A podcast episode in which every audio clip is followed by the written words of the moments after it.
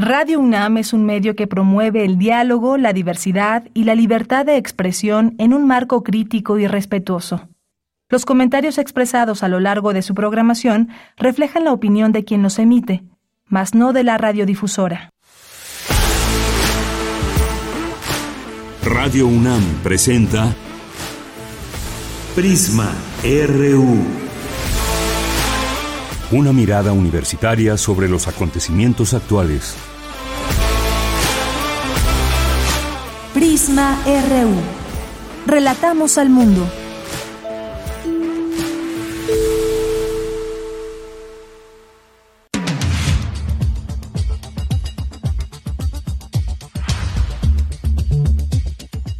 Muy buenas tardes, muchas gracias por acompañarnos aquí en Prisma RU. Eh, estamos transmitiendo en vivo en el 96.1 de FM, una con tres minutos. Tenemos mucha información. Estamos viendo todo lo que ha desencadenado el que el grupo interdisciplinario de expertos independientes, el GIEI, se haya retirado de la investigación de Ayotzinapa. Esto qué implicaciones tiene, pero sobre todo por qué se retiran. Queremos analizar, por supuesto, este, este tema que nos parece muy importante, que claro, le cayó a esta administración el seguir tratando de resolver todas estas incógnitas y toda eh, cómo se llega a la verdad real y no aquella verdad histórica que se que se fabricó en el en el, en el sexenio de Enrique Peña Nieto. Vamos a hablar de este tema. Vamos a hablar también de eh, pues el Fondo Monetario Internacional mejoró su perspectiva de crecimiento para la economía mexicana este año. Pasó de 1.8 estimado eh, tres meses atrás a 2.6 Esto de qué implicaciones tiene, qué pide el Banco de México, pues mantener cautela con el comportamiento de la inflación todo ese tema económico estaremos hablando, cuáles son los factores también que inciden o que influyen en estas perspectivas de crecimiento. Vamos a platicar también en nuestra segunda hora sobre eh, el asalto al cuartel Moncada que cumple 70 años de aquel episodio histórico importante. Lo haremos desde el CIALC con el doctor José Antonio Hernández. Así que pues es parte de los temas que llevaremos el día de hoy. Tendremos también nuestras secciones de miércoles Ciencia eh, Sustenta y más aquí en Prisma RU. Así que acompáñenos en esta emisión de hoy, miércoles 26 de julio del año 2023. Yo soy Deyanira Morán. A nombre de todo el equipo, les damos la bienvenida y nos vamos directamente a la información de hoy en resumen.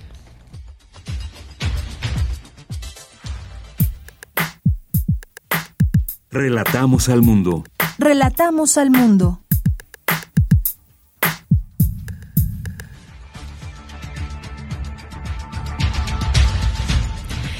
Una de la tarde con cinco minutos en la información universitaria. La dinámica inflacionaria a nivel mundial seguirá fuera de control si no se detiene el aumento en el precio internacional de los alimentos y se pone un alto a la ambición de los empresarios que insisten en mantener a toda costa sus márgenes de ganancia. Esto lo advirtió el investigador del Instituto de Investigaciones Económicas de la UNAM, Moritz Cruz Blanco. El segundo semestre se prevé complicado con alza de precios en colegiaturas, útiles escolares, productos del campo y servicios turísticos. Ignacio Martínez Cortés, coordinador del Laboratorio de Análisis en Comercio, Economía y Negocios de la UNAM, señaló que no hay que desbordar el optimismo ante el fortalecimiento del peso frente al dólar. En el Colegio Nacional conmemoran el 70 aniversario del descubrimiento de la estructura de la doble hélice del ADN, hallazgo considerado como una revolución en la biología y en la medicina. En la información nacional, los gobiernos de México, Estados Unidos y Canadá sostuvieron una reunión trilateral en donde se acordó reforzar la cooperación en materia de migración, prevención de drogas y tráfico de armas. Esta mañana, en Palacio Nacional, Rosa Isela Rodríguez, secretaria de Seguridad y Protección Ciudadana, habló del encuentro. Nos dio gusto reunirnos para avanzar en este diálogo respetuoso que ha derivado en acciones coordinadas y cuyo único propósito es proteger a nuestros pueblos. Estos trabajos se dieron en un ambiente de cooperación, de confianza y fraternidad y quedó claro que el gobierno de México está dispuesto a atender las problemáticas que compartimos como región. Tenemos una relación entre iguales con nuestras contrapartes de Estados Unidos y Canadá, con pleno respeto a la soberanía de cada nación. Y así vamos a seguir trabajando, porque somos vecinos, somos socios y somos aliados. Expusimos ahí que la prioridad de México es lograr la pacificación del país y estamos haciendo nuestra tarea diariamente, rigiéndonos bajo los principios de cero corrupción y cero impunidad. Bien, pues ahí la voz de la secretaria de Seguridad y Protección Ciudadana, Rosa Isela Rodríguez. La canciller, en más información, la canciller Alicia Bárcena señaló que cada año entran de manera ilegal a México alrededor de 200.000 armas. La mayoría de ellas termina en manos de las bandas del crimen organizado. Escuchemos que México ha hecho un esfuerzo enorme en el decomiso de, armas y aquí quiero reconocer el trabajo del general Crescencio Sandoval porque en realidad son ellos los que, los que hacen este trabajo. Yo simplemente relato aquí que se han decomisado 70.571 armas por parte de los tres niveles de gobierno Estados Unidos es el principal productor de armas. Y creo que en esta reunión binacional logramos el reconocimiento de Estados Unidos de este problema gravísimo, porque ustedes saben, allá es legal, pero acá no, y lo que nosotros queremos es que nos apoyen para que podamos eh, realmente detener este flujo, porque eso es lo que fortalece a los carteles, o sea, es el otro lado de la moneda, francamente. Pero lo que sí estamos haciendo en México, y, lo está haciendo por supuesto eh, Sedena, es tratar de hacer un, un, tracing, ¿cómo se un seguimiento de a dónde están estas armas en México, en qué estados de la República, que para poder detectar cómo podemos realmente actuar en el decomiso de las armas. Bien, y en más información, en 2022 el ingreso trimestral monetario para los hombres fue de 29.285 pesos, mientras que el de las mujeres fue de 19.081 pesos. Estas cifras representan una brecha de 10.204 pesos al trimestre entre ambos sexos, es decir, una diferencia del 34.8%, esto de acuerdo con datos de la encuesta nacional de ingresos y gastos de los hogares del INEGI. El gobierno de la Ciudad de México prepara una campaña informativa para combatir la violación sexual contra mujeres. Así lo anunció el jefe de gobierno, Martí Batres Guadarrama, durante el informe mensual de alerta de género en la capital del país. Para hacer una labor que es aún mucho más complicada, mucho más compleja, más lenta, pero más efectiva que cualquier castigo, que es cambiar la cultura la forma de pensar, la forma de ver las cosas, la forma de ver las relaciones entre las mujeres y los hombres.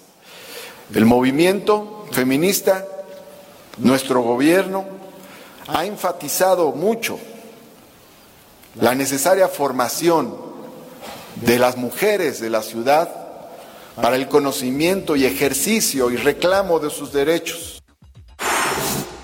En la información internacional, en Ecuador al menos 31 reclusos murieron en enfrentamientos en una cárcel de Guayaquil. La violencia se replicó en las calles de la provincia de Esmeraldas y dejó vehículos incendiados, amenazas de bomba y un motín. El presidente de Ucrania puede desterrar la corrupción entre jueces, diputados y reclutadores militares. Advirtió que nadie perdonará a los diputados, jueces, comisarios militares o cualquier otro cargo público que abuse de su posición en el contexto de la guerra. Hoy en la UNAM, ¿qué hacer? ¿Qué escuchar? ¿Y a dónde ir?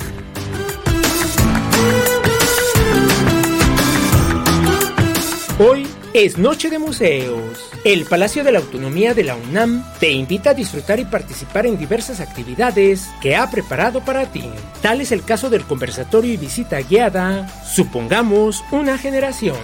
La cita es hoy, en punto de las 18 horas en el Palacio de la Autonomía de la UNAM, ubicado en calle Licenciado Primo de Verdad, número 2, Colonia Centro, en la Ciudad de México. La entrada es libre y el aforo limitado.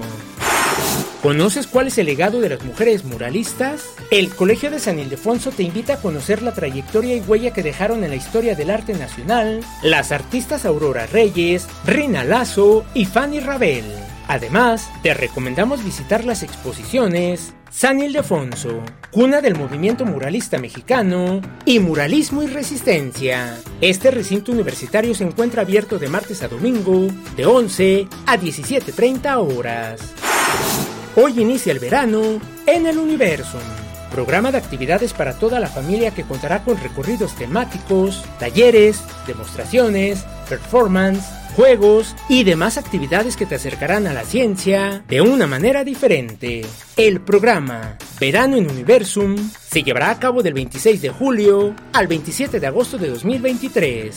Consulta la programación completa en las redes sociales y el sitio oficial del Universum, Museo de las Ciencias.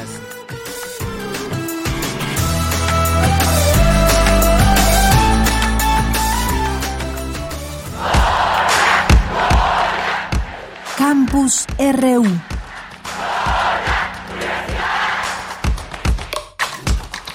Trece horas con trece minutos. Entramos a nuestro campus universitario. Esa mirada de lo que sucede en nuestra UNAM todos los días. Vamos con Cindy Pérez Ramírez. Necesario fortalecer los estudios científicos en los libros de texto gratuitos del país. Cuéntanos, Cindy. Muy buenas tardes. Adelante. Deyanira, muy buenas tardes a ti y a todo el auditorio. En el marco del seminario permanente organizado por el Consejo Nacional de Humanidades, Ciencias y Tecnologías, el proyecto educativo en el proceso de transformación, balance y perspectivas, se organizó la charla Experiencias Educativas desde los PRONACES, en la cual la maestra Lisbeth Tolentino Mayo del Centro de Investigación en Nutrición y Salud del Instituto Nacional de Salud Pública se refirió a los libros de texto para la materia vida saludable, enfocados al problema de la obesidad en la población infantil y adolescente, con el fin de explorar la perspectiva de la niñez en torno al tema. El estudio se realizó en 11 escuelas primarias en ocho estados del país, tanto urbanas como rurales, y de la región norte, centro, sur y Ciudad de México. El trabajo de campo permitió conocer la perspectiva de niñas y niños acerca de lo que para ellas y ellos constituye la vida saludable en su entorno escolar. Eh, los temas encontrados nos han servido para el desarrollo de los contenidos de los libros de texto. Su organización y su presentación se realizará a través de un diseño pedagógico que privilegie el aprendizaje colaborativo, reflexivo, dialógico, participativo y en tanto sea posible grupal en tanto, Lev Velázquez Barriga, del Comité Ejecutivo de los Programas Nacionales Estratégicos en materia de educación, se refirió también a esta polémica actual que ha llamado a no utilizar los libros de texto gratuito. Quienes están denostando y convocando a no utilizar los libros de texto, bueno, pues añoran quizás los grandes recursos económicos que se iban para las editoriales, donde no se invitaban a los colectivos, colectivos de investigadores eh, y que bueno, no les gustan algunos contenidos que tienen que ver justamente con impulsar una vida democrática. Hay quienes eh, son especialistas quienes están haciendo todo un trabajo para sustentar los nuevos libros de texto. Es una investigación eh, dialógica en el que son los niños quienes se posicionan, quienes dan su opinión, Yanira, cabe señalar que la Secretaría de Educación Pública, la SEP, entregó a un juzgado los documentos que le requirieron en el juicio de amparo promovido para frenar la impresión y la distribución de libros de texto gratuitos para este ciclo escolar 2023-2024 y es que recordemos que la Unión Nacional de Padres de Familia promovió el amparo al considerar que los nuevos libros no son adecuados a los planes y programas de estudio.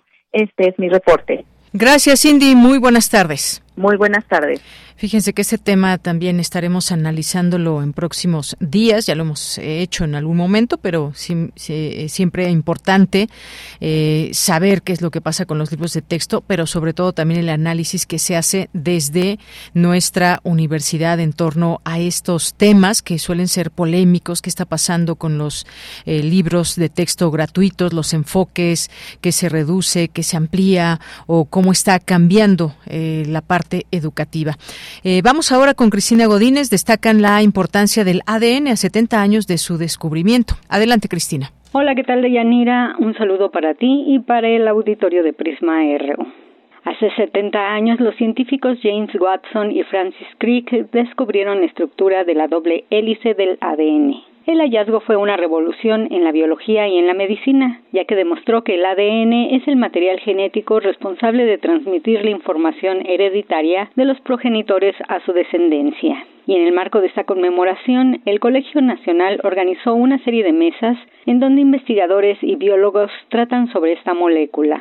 Mario Zurita Ortega, del Instituto de Biotecnología de la UNAM, hizo un recorrido histórico del descubrimiento y cómo se llegó al modelo de la doble hélice. Para mí es la molécula, la macromolécula más bonita que existe en la naturaleza. Ustedes saben, se publicó en Nature, pero la premisa la reclama este pub, este, esta taberna en Cambridge, cerca de ahí del laboratorio Cavendish, al, el cual frecuentaban seguido Watson y, Crick para discutir sus modelos, su trabajo, y la leyenda dice que, que ahí Crick anunció que habían descubierto el secreto de la vida, y entonces hay una placa en esta taberna, allí en Cambridge, en la, en la que dice que la premisa del descubrimiento la tuvieron ellos, antes que nadie más. Susana López Charretón, investigadora de la UNAM y miembro del Colegio Nacional, dijo que para construir conocimiento se requiere del trabajo de muchas personas. Si bien reconocemos algunos, esto siempre es un rompecabezas que se va armando gracias a las piezas que muchas personas van poniendo, ¿no? O sea, le dieron el premio Nobel a unos cuantos, pero creo que para construir el conocimiento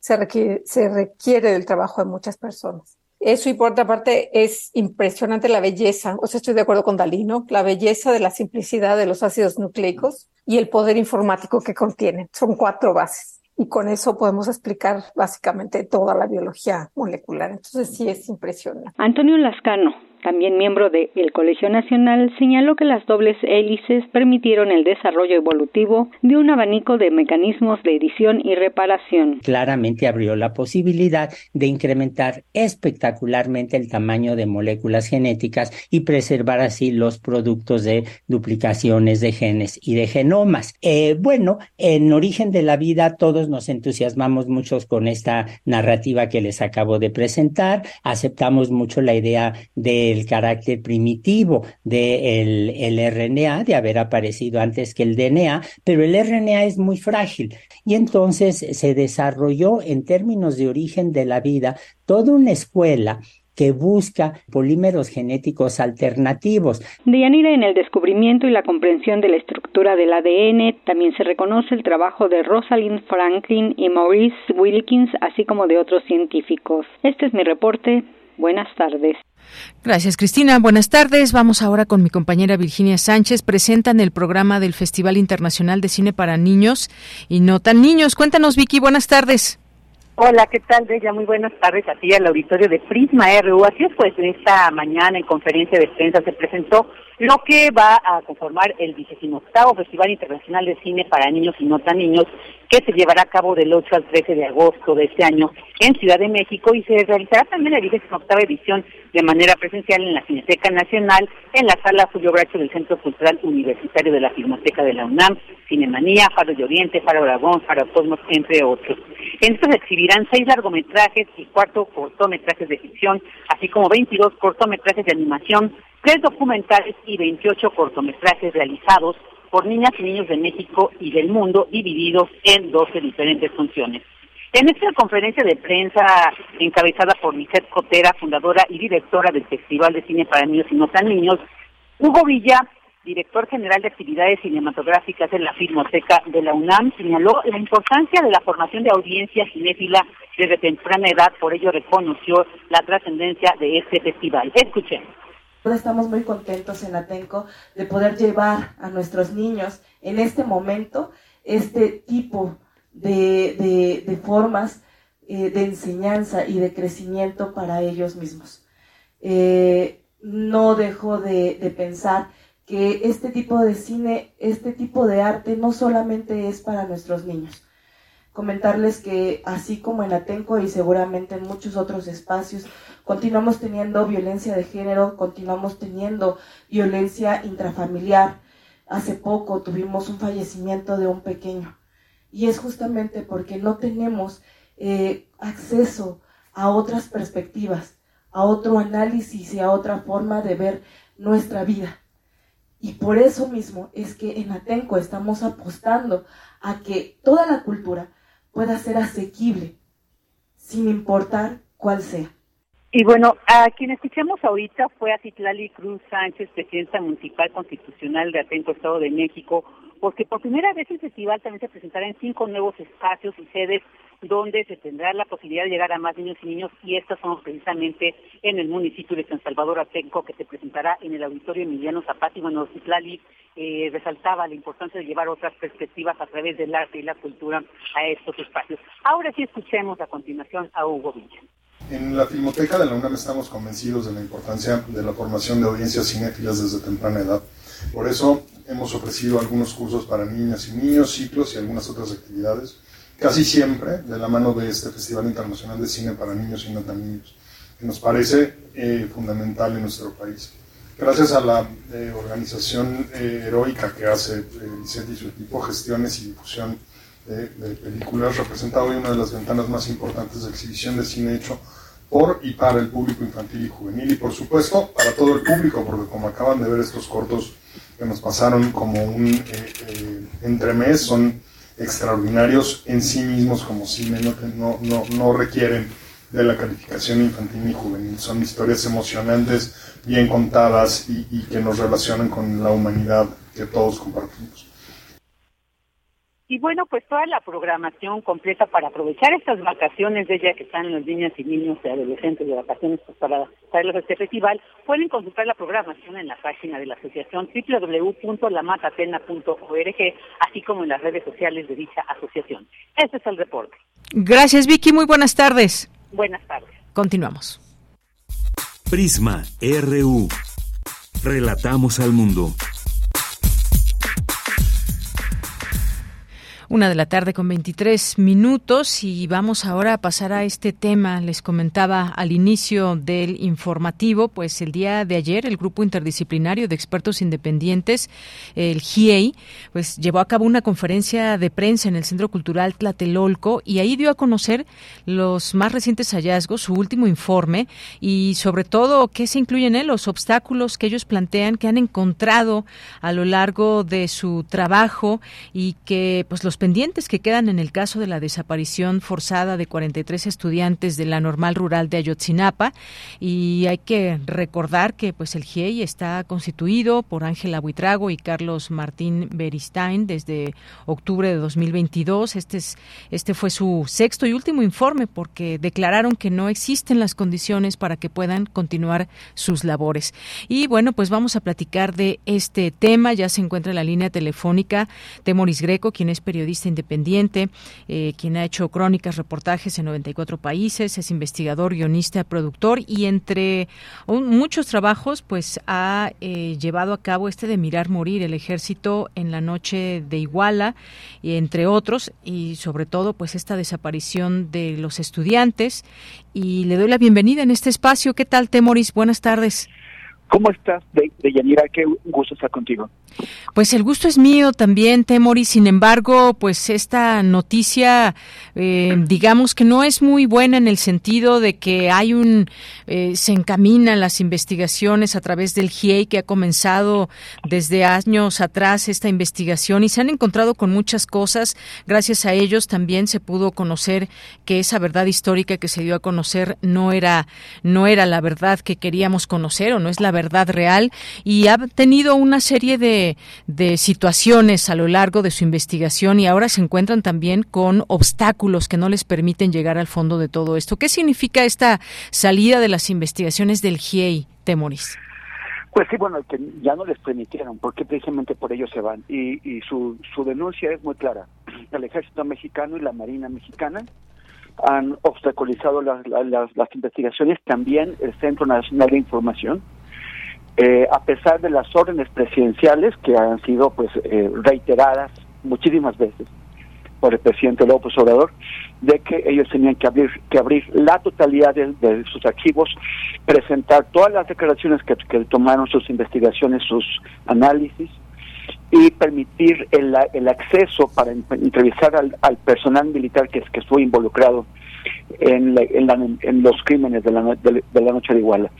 La Marina y el Ejército Mexicano y, también el Centro Nacional de Información se han negado, han mentido, eh, han engañado y básicamente han hecho todo lo posible por ocultar no solamente su propia participación, su propio eh, involucramiento en los crímenes de Iguala y en la fabricación de la de, la falsa eh, eh, investigación llamada mentira histórica o verdad histórica como le puso Murillo Caram,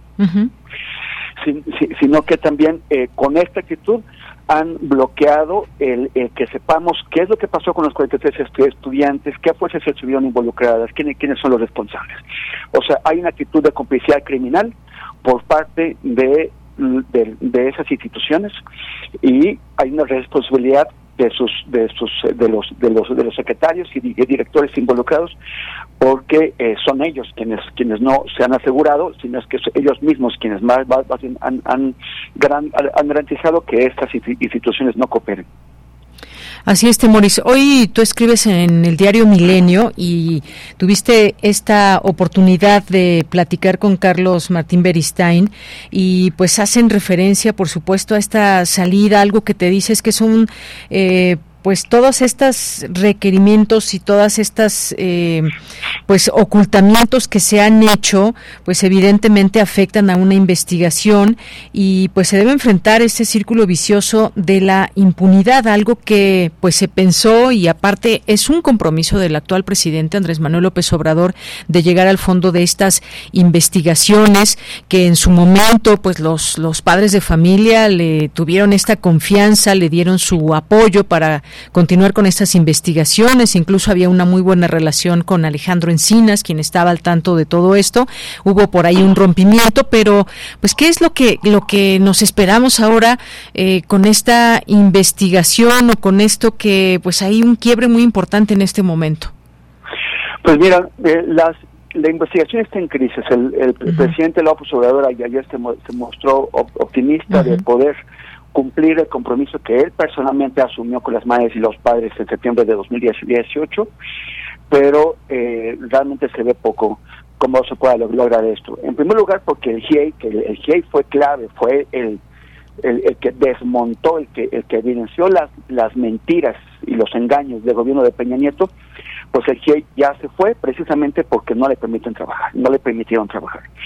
Luego hay otras dos entidades que están involucradas en este asunto, que una es la Comisión para la Verdad y, el Acceso a la Justicia del de caso Yotzinapa, que está encabezada por su secretario de, Derechos Humanos de, de, Gobernación, Alejandro Encinas, pero su trabajo ha quedado en entredicho, sobre todo cuando presentó un informe en agosto del año pasado, que el GIEI, que es muy riguroso, en, en o era muy, muy, riguroso en su, trabajo, pues lo cuestionó porque eh, habían incluido algunas evidencias que cuya veracidad pues no no no estaba demostrada, estaba en cuestión y por lo tanto no podían ser incluidas en una investigación seria. Y la otra entidad es la Fiscalía Especial, llamada la Unidad Especial de, Investigación y Litigación del caso Yochinapa, que también eh, su trabajo quedó, pues esta, este, este, esta Fiscalía Especial quedó, fue, fue descarrilada. Y hay que decir bien claro quién, quién, quién la descarriló esta, esta em, el, fiscal especial Omar Gómez Trejo tuvo que renunciar en septiembre del año, del año, pasado cuando eh, la Fiscalía General de la República de Alejandro Gersmanero tomó, se apoderó de la investigación, precipitó la consignación judicial de, de, Jesús Murillo Caram y, eh, y canceló eh, sin sustanciar, o sea, sin explicar por qué, 21 órdenes de aprehensión. Esto, esto, esto provocó la renuncia de Omar Gómez Trejo, eh, eh, su, su, reemplazo con un fiscal que no ha sido hasta ahora, que no tiene la confianza de las madres y los padres, y el reemplazo del equipo de la Fiscalía Especial en 95% por, por, ciento, por otro equipo totalmente ajeno al caso, que es un caso extremadamente complicado, que no saben, que no sabían nada de esto. Y esto fue eh, el propio presidente López Obrador, cuando, cuando le preguntaron en la, en la, en la mañanera por qué había ocurrido esto, él mismo dijo que él había, le había pedido a Gers Manero eh, hacer esto y dijo que era porque eh, se, estaban, estaban intentando provocar una rebelión en el ejército. Esta rebelión no, no, no ha ocurrido, no, sé, no hay ningún signo de ella, pero lo que sí ocurrió fue que durante un año los trabajos de la Fiscalía Especial han quedado pues empantanados eh, la, su, la, la veracidad o la confianza que puede tener la Fiscalía Especial está en cuestión, los, las MAES y los padres no les creen y mm, es muy improbable que durante ese sexenio se pueda llegar eh, a, una, a un resultado, sobre todo cuando queda clarísimo que, que las fuerzas que actuaron en el sexenio de Peña Nieto para perseguir a los estudiantes y para falsificar la investigación siguen estando en el poder y siguen siendo suficientemente fuertes como para que el compromiso presidencial pues simplemente sea no se cumpla. Bien, desde un principio pues hubo esta intención de proteger al ejército. Cuando llega un nuevo gobierno se abrió esta posibilidad de que se llegara al fondo de todo esto. Hoy lo que dicen Ángela Buitrago y Carlos Beristain es que pues tuvieron estas situaciones con, con la Sedena, con la Secretaría de la Defensa Nacional, de la Marina, eh, además del Centro Nacional de Información, antes el CISEN, que no les ha permitido el acceso a información disponible. Es una información que está disponible eh, y en poder de estas instituciones. ¿De qué estamos hablando cuando hay un mensaje desde el gobierno que dice vamos a llegar al fondo de todo, pero hay esta reticencia de estas secretarías de llegar al fondo, por lo menos dar la información para que hagan su trabajo estas personas eh, que forman parte de este grupo, Temores?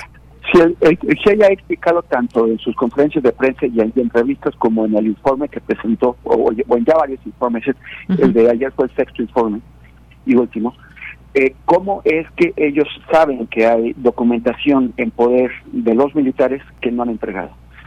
Eh, esta es eh, documentación de investigaciones hechas por los militares, como por ejemplo ahora presentó el GIEI una investigación sobre telefonía que debía haber hecho la PGR de hace nueve años y que, y que, y que, no, y que no hizo. Bueno, la Sedena sí la hizo, pero no reconoce haberla hecho, no la, no la quiere entregar. Así como este, hay muchos documentos. ¿Cómo sabe el GIEI que lo, que lo tiene? Porque en este intento de, de, simular que cumplían con las órdenes del presidente, sí entregaron otros documentos. Y en esos documentos se puede ver referencias a otros documentos. Por ejemplo, eh, eh, eh, militares que, que, discuten asuntos que leyeron en otras investigaciones que hizo la Sedena o hizo Semar. O, o, o referencias a con las con las claves que ellos usan a otros documentos, o sea, han, han producido documentos a partir de otros documentos. Entre estas dos referencias, por ejemplo, se encuentra la del análisis de la, de la telefonía que te mencionaba hace un momento. Entonces, además de que, por ejemplo, hay eh, otras cosas que ocultaron, como 10 eh, eh, militares que estaban en un lugar clave en la noche de Iguala y que hasta el momento el, el, ejército no no los había mencionado hasta que los descubrió el GIEC, pero todavía lo, lo siguen ocultando. Eh, esta, esta documentación, bueno, y, y, el hecho que es más claro, todo el tiempo o sea, el, cuando las madres y los padres desesperados acudieron el, día siguiente de, de los crímenes a las puertas del, cuartel a, pedirles a los soldados que les ayudaran a encontrar a sus hijos, los, los, soldados dijeron, nosotros no supimos nada, fuimos los, los últimos en enterarnos. Y esta es también la actitud que, que, tomó el Estado mexicano en general, o sea, fue algo que pasó en Iguala y, y, no, no, no, no nos enteramos. Ahora sabemos que supieron todo desde un principio, desde días antes, el general Cienfuegos, que era entonces el, secretario de la, de la Sedena, había dado la orden de, reportarle de inmediato todo lo que ocurriera con relación a la movilización del 2 de octubre, que es lo que lo que llevó a los chicos de Iguala, de, Ayotzinapa a Iguala. Eh, tenían eh, agentes de inteligencia infiltrados entre los estudiantes y además en el terreno. Había policías que federales que eh, actuaron que contra los estudiantes, que ayudaron a, perseguirlos, a detenerlos y a entregarlos al, al grupo que a, los a los grupos que, que, los, llevaron a la desaparición. Todo el tiempo, todo el Estado mexicano siguió en tiempo real, o sea, todas las instituciones de seguridad del Estado siguieron en tiempo real esto, pero lo han querido ocultar, o sea, nos han querido engañar. Eh, esto es ominoso porque el, queda clarísimo, más claro que nunca, que las instituciones de seguridad del, Estado están ahí para protegerse a sí mismas. y para proteger sus propias ligas con el crimen organizado. El, mm, tú has seguido de, de a, estos periodistas que intentaron seguir la, línea oficial de mm. hacer de hacer parecer que los estudiantes normalistas que desaparecieron eran criminales. Esto eh, ya en los documentos eh, oficiales de esas mismas instituciones que fueron revisados por el, por el GIEI, no hay ninguna sospecha de esto. los estaban siguiendo y los estaban infiltrando por un tema de operaciones de contrainsurgencia, o sea, por un tema político no, no criminal. Pero eh, ellos eh, han estado siempre encima de los de, los estudiantes y de otros grupos de la, de la, de la sociedad civil, los han eh, vilipendiado cuando los criminales eran ellos. Lo que sí está demostrado es el vínculo de militares, de policías, de, de la federación, del Estado y municipales, además de autoridades civiles, con los grupos criminales que establecieron el imperio delincuencial de Iguala, que un imperio que solamente en esas condiciones de dominio pleno de la delincuencia con apoyo de, las instituciones del Estado se puede pensar o, se podía cometer un crimen tan grande como el que eh, ocurrió en Iguala en, en septiembre de 2014. Pues sí, vaya este tema, bien vale la pena pues eh, hacer énfasis en que esto ha sido un desafío muy grande en esta investigación que ha sido muy compleja, en donde ha participado el GIEI, porque pues desde el inicio eh, todos los eh, testimonios, por ejemplo, que en su momento se recabaron, se obtuvieron bajo tortura, todo lo que hemos conocido por etapas, por momentos. Este informe pues muestra los distintos niveles de responsabilidad de todas las autoridades que estuvieron involucradas en esta desaparición de los estudiantes, las comunicaciones con las autoridades que existen también y que están ahí debidamente identificadas identificadas en peritajes y demás. Esto, todo esto nos da cuenta este, este informe, eh, demostrar, por supuesto, esta participación eh, de, de, militares y agentes de corporaciones policíacas, algo que se intentó ir cerrándole el paso, ocultando en esa primera verdad histórica. El caso, pues a final de cuentas, Temoris, como ellos mismos lo dicen, no se ha cerrado. Hay que llegar al fondo, dejan recomendaciones donde hay un cumplimiento cumplimiento que, pues bueno, debe haber un cumplimiento obligatorio también y esto pues es hacia donde irá, digamos, esta, eh, este trabajo, esta investigación que sí, por supuesto, pues se queda ahí, eh, ¿cómo decirlo? ¿Qué, ¿Qué palabra utilizar? se queda pues sin un, em, un soporte importante en todo esto, ¿no? Sí, bueno, está, este, eh, eh, hasta el momento está incompleta, es responsabilidad de la de la Fiscalía Especial tratar de avanzar en ella, pero como la, la, Fiscalía Especial, por un lado, eh, tiene la debilidad de haber sido descarrilada y de que un equipo ajeno al caso trata de, de, reconstruirla, pero es un equipo que también, ese es la otra, el otro problema, que ya vieron los límites. cuando el fiscal anterior, que sí tenía control del caso, topó con los militares, fue descalificado, su trabajo fue fue deshecho y él tuvo que, denunciar, incluso que salir del, país por las por la, por la posibilidad de represalias. Y, y además tiene el problema de que esa fiscalía especial no, tiene ni la confianza de las madres y los padres, ni tiene la confianza de la, de la sociedad. Entonces es una situación muy difícil porque porque no parece que este, este gobierno, sobre todo cuando el presidente pues ha depositado tanto de capital político en su relación con los militares, pues es, es, es improbable que vaya a, a, enfrentarlos al grado de que los fuerce a aceptar una investigación real. Y quien llegue después, el presidente o presidente, pues, se encontrará con, con o sea, le, le, van, o sea, va a recibir en herencia este grave problema, pero con el añadido de que eh, encontrará a, los a los militares empoderadísimos en control de la seguridad pública, en control de una parte de la administración civil, como son los, los puertos y las, las aduanas, así como de todas las grandes, grandes obras de infraestructura eh, hechas por este gobierno, trenes, aeropuertos y más. Entonces, así es, digamos que estamos en una situación muy complicada, muy en donde hay pocos pues pocos eh, espacios para, para la esperanza, para, para pensar que eventualmente se pueda llegar a, a una conclusión efectiva de, de este asunto. Así es, sí, es lo que, lo que nos damos cuenta con este informe, con todas estas situaciones que hay. Digo, dejan ahí una serie de recomendaciones al Estado mexicano, como es brindar protección efectiva a los testigos del caso, quienes han sido perseguidos, amenazados o incluso han muerto personas que han contribuido con información vital para el caso, brindar protección a los fiscales que sí han cumplido con su labor y con ello facilitado las investigaciones del caso. Pero también aquí muy importante, dicen, se requiere que, una, eh, que la Fiscalía General de la República opera en completa independencia, atención integral a las familias de los sobrevivientes y bueno, estas recomendaciones que se quedan ahí, que veremos qué sucede, cómo, pues ya no sé si decir si avanzan, cómo avanzan estas investigaciones. Eh, por otra parte, pues debemos decirlo, el caso no está cerrado, Temoris. No está cerrado, pero sí eh, y, acabas de mencionar otro de los de los aspectos que también pues no no se piensan muy muy bien necesitas una, una fiscalía general de la, de, la, de la República que sea efectivamente autónoma, independiente. Pero el, el presidente fue el que dijo que él le había pedido al fiscal general la cancelación de las órdenes de aprehensión, eh, lo cual cuestiona la independencia de la fiscalía.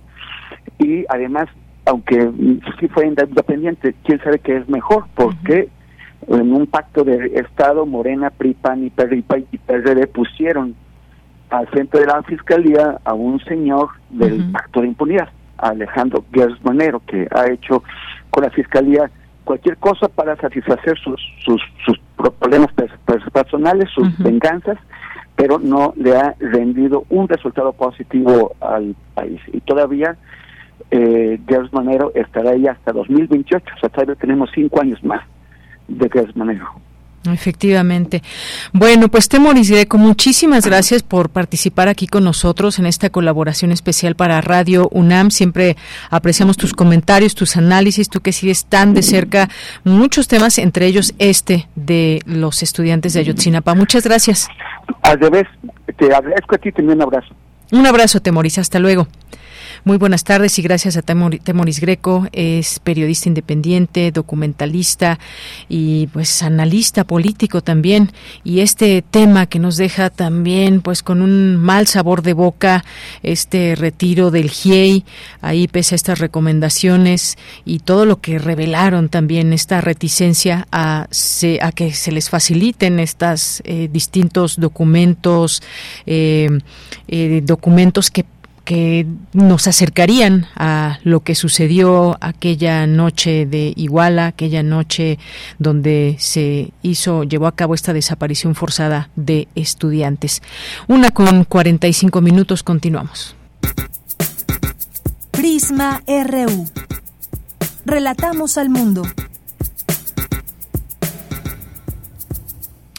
La batalla contra la inflación aún no está ganada, dice el Fondo Monetario Internacional. Esta batalla contra los altos niveles de inflación es lo que advierte el Fondo Monetario Internacional en su última actualización. Y bueno, pues de acuerdo con estas nuevas estimaciones el, del Fondo Monetario, se espera que al cierre de este año la inflación global se ubique en 6.8%, punto dos puntos porcentuales menos de la estimación que hizo en abril pasado esto qué significa, cuáles son las perspectivas de crecimiento, por ejemplo, para la economía mexicana este año, que también pasa de 1.8 estimado tres meses atrás, en abril a 2.6%, qué pasa con el Banco de México, que pide mantener cautela con el comportamiento de la inflación, ya que hay presiones y choques externos que aún prevalecen, como la guerra de Rusia y Ucrania, y bueno, pues el presidente Andrés Manuel López Obrador celebró que la inflación haya bajado en la primera quincena de julio, lo cual consideró que es una buena noticia. Hablemos de estos temas con el doctor César Armando Salazar, él es especialista del Instituto de Investigaciones Económicas, es especialista en crecimiento económico y distribución factorial del ingreso. Doctor César, bienvenido, buenas tardes. Hola, ¿qué tal? Muy buenas tardes a ustedes, auditorio. Pues cómo ve estas eh, eh, previsiones del Fondo Monetario Internacional en temas de crecimiento para la economía mexicana, pero que cuando hablamos de la economía mexicana también nos lleva a hablar de distintos factores que hay en los niveles de inflación en el mundo. Sí, bueno, con respecto al crecimiento de la economía mexicana, eh, es, un dato que, ya bien podríamos eh, haber, eh, digamos, esperado, era un dato esperado porque se quedaba un poco corta su previsión de crecimiento de su última publicación respecto a lo que ya acontecía en la economía mexicana en estos primeros seis, siete meses del, año.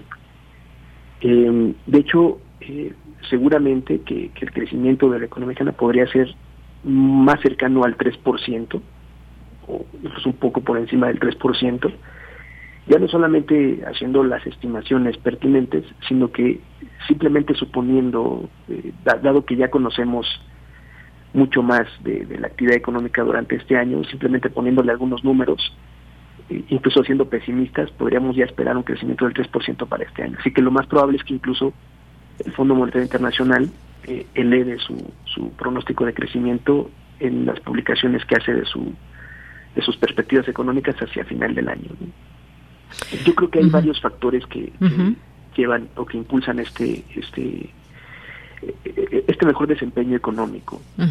Me parece que es por un lado que estas estas estimaciones que se hacían sobre la desaceleración económica en Estados Unidos finalmente no han ocurrido como se esperaba. De hecho, eh, a finales del año pasado se decía eh, un 100% de probabilidades de que la economía estadounidense entre en una ligera recesión en el segundo semestre de, del 2023 y eso no ha ocurrido y ya más bien cada vez hay un menor porcentaje de personas, de bueno, de los analistas económicos que suponen que podrá darse esta esta desaceleración. Eh, en todo caso la empujan hacia 2024 entonces este buen desempeño, entre comillas, de la economía estadounidense, pues eh, da lugar a un mejor desempeño de la economía mexicana por todos los canales comerciales que tenemos. Pero creo que también hay dos factores que están eh, empujando este este crecimiento, digamos en términos agregados, que es el desempeño del peso, o sea, la apreciación eh, cambiaria sí tiene ese efecto, al menos en términos de los modelos que se utilizan para pronosticar. Una apreciación que tiene, tiene como resultado eh, un mejor desempeño del PIB. Y el otro, que, digamos eh, es de claroscuros, pero que impulsa sobre todo los, los ingresos estatales, es también el buen desempeño que han tenido los precios del petróleo. hemos tenido precios del petróleo por encima de lo que se esperaba, se han mantenido relativamente estables, y entonces eso también me parece va sobre estos grandes modelos agregados en términos que, de, pronóstico del, del PIB para México este año. Bien, pues sí, elementos importantes y que esto que usted menciona ahora del desempeño del peso, que ha sido muy comentado porque ha llegado a niveles que quizás no nos imaginábamos, que no se esperaba, y se habla esto cómo, cómo beneficia a México o cuáles son estas causales por las cuales se tiene un comportamiento así del peso y que tiene que ver también con una disciplina fiscal. al final de cuentas es, es algo, digamos, positivo para el país desde distintos puntos de vista, eh, que también pues tiene que ver con, con eh, situaciones eh, con Estados Unidos o del mundo, eh, pero también hay, habla de una estabilidad en este sentido en nuestro país.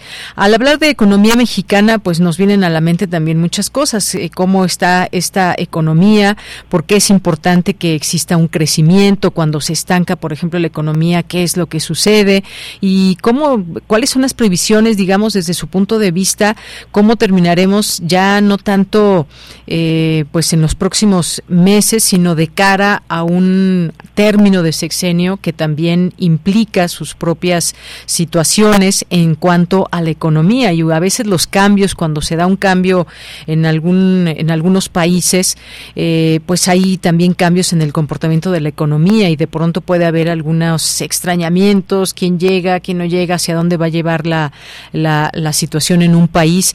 Esto como lo vemos ya de cara hacia un término de sexenio, doctor? Bueno, es una pregunta muy muy interesante la que la que usted me hace.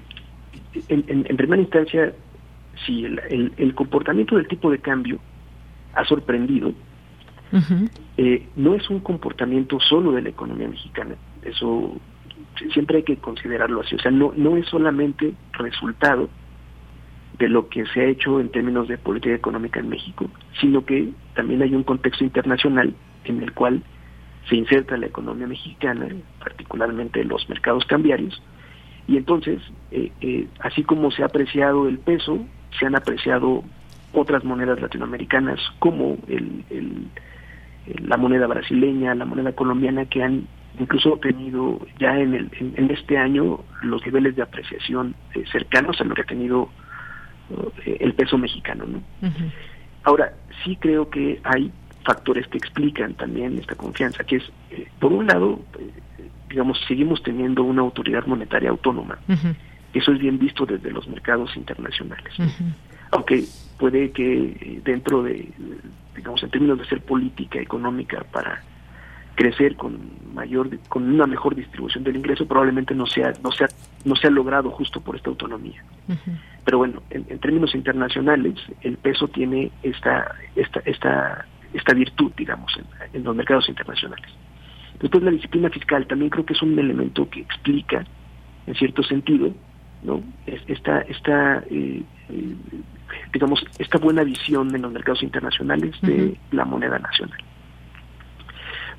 Pero no, tampoco hay que, no, no, hay que olvidar que venimos del contexto de, de la pandemia en el 20 y que eso trastornó completamente tanto la actividad económica mundial como los mercados financieros.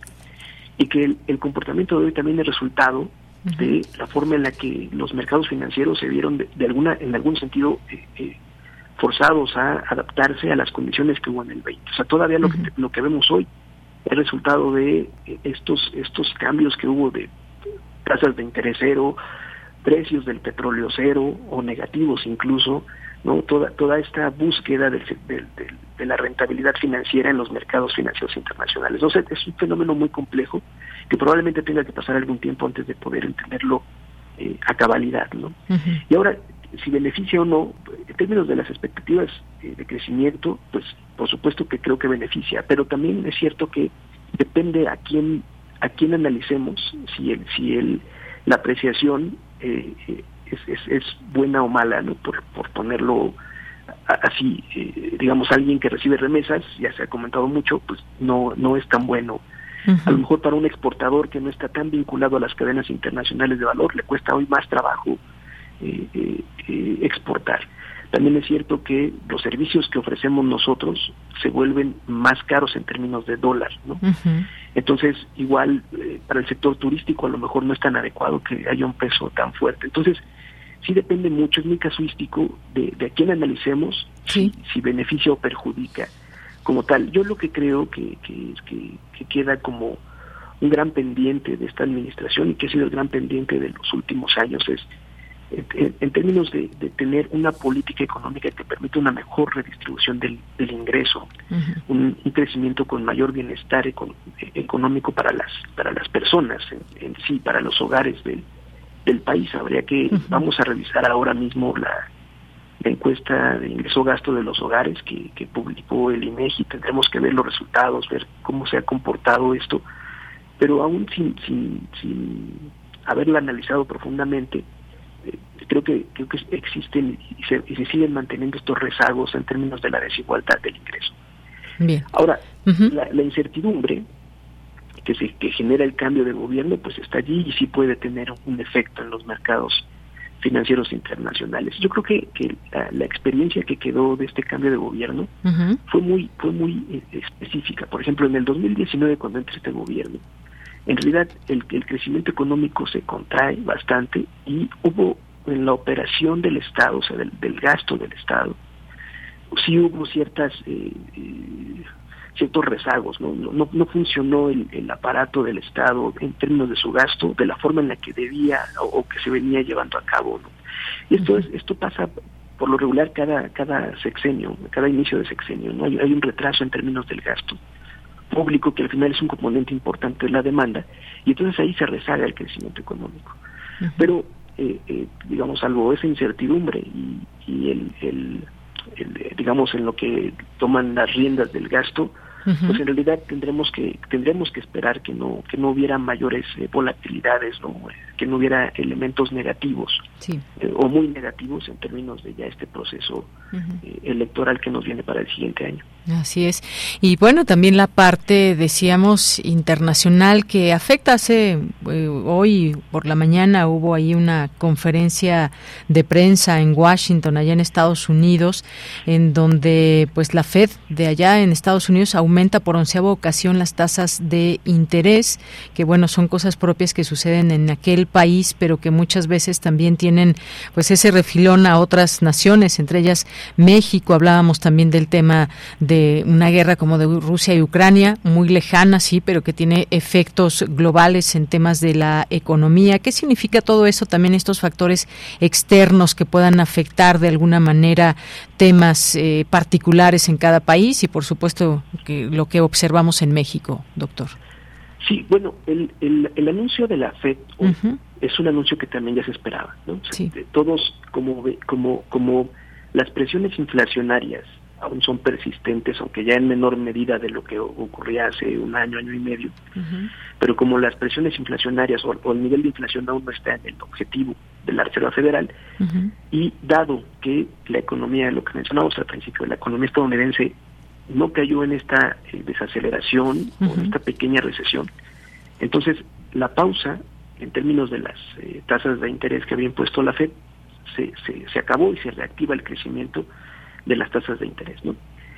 Y eso eso es, es muy interesante y es parte de los de, digamos de la distorsión que hubo de los mercados financieros a partir de la pandemia. Porque en otras ocasiones la, la Fed subía la tasa de interés y automáticamente el resto de las monedas se devaluaban.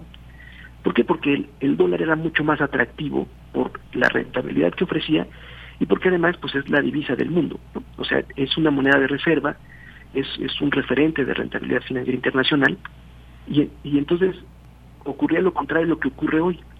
Hoy la, la Fed incrementa la tasa de interés y el proceso de apreciación de las, de las otras monedas continúa, lo que quiere decir que el dólar se devalúa aún más, aun cuando la tasa de interés está subiendo. Es, es, algo que tenemos que, que, analizar bien, o sea, encontrar la explicación eh, más adecuada. Obviamente ya hay, ya hay varias, ya, ya, ya, se discute mucho el tema. Pero eh, tenemos que encontrar exactamente qué es lo que está ocurriendo y cuánto tiempo va a durar. Claro. Eso es lo, lo, importante. Ahora, en términos de, de lo que ocurría, bueno, en términos de la guerra de, de, Rusia-Ucrania, pues sí, nos queda lejos, pero sí hubo, eh, sobre todo al principio, pues un, un, impacto sobre las cadenas internacionales de valor. Y entonces eso llevó a que a que se presionaran aún más los precios.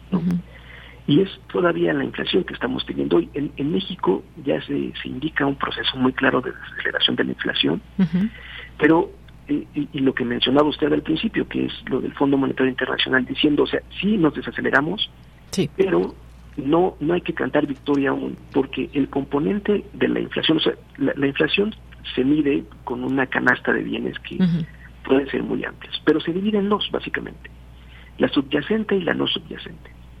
La subyacente incluye a todos los elementos que, por su naturaleza, es eh, la volatilidad de precios no es tan alta. O sea, no podemos esperar que haya una gran volatilidad de precios en ese conjunto de, de bienes y por eso incluso son mayoría al explicar la inflación global, la inflación del índice nacional de precios al consumidor. Y la no subyacente, en donde efectivamente ya se incorporan todos aquellas, este, digamos, bienes, eh, productos que tienen una mayor volatilidad. Entre ellos, por ejemplo, los, los, los bienes agrícolas, los bienes pecuarios, carne y todo esto. Entonces, lo que hemos visto es que la caída de la inflación se debe mucho más a la contención de la no subyacente, mientras que la inflación subyacente se mantiene todavía por encima del nivel general y muy por encima del objetivo del Banco de México. O sea, si bien es cierto que se desacelera, mientras la no subyacente, o sea, que es la, la, que menos volatilidad tiene, no, no, no logra aterrizar, las, la, la inflación puede ser persistente. Y es por eso también que en Estados Unidos subieron la tasa de, de interés, porque justamente esta, esta subyacente es la que no ha, logrado aterrizar.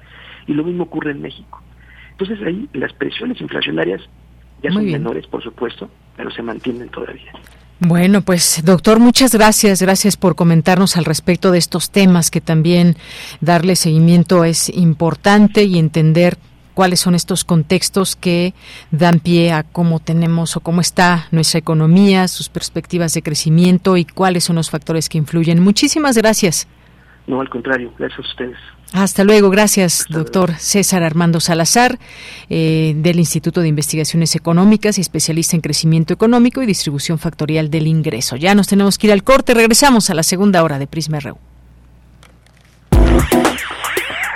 Queremos escuchar tu voz.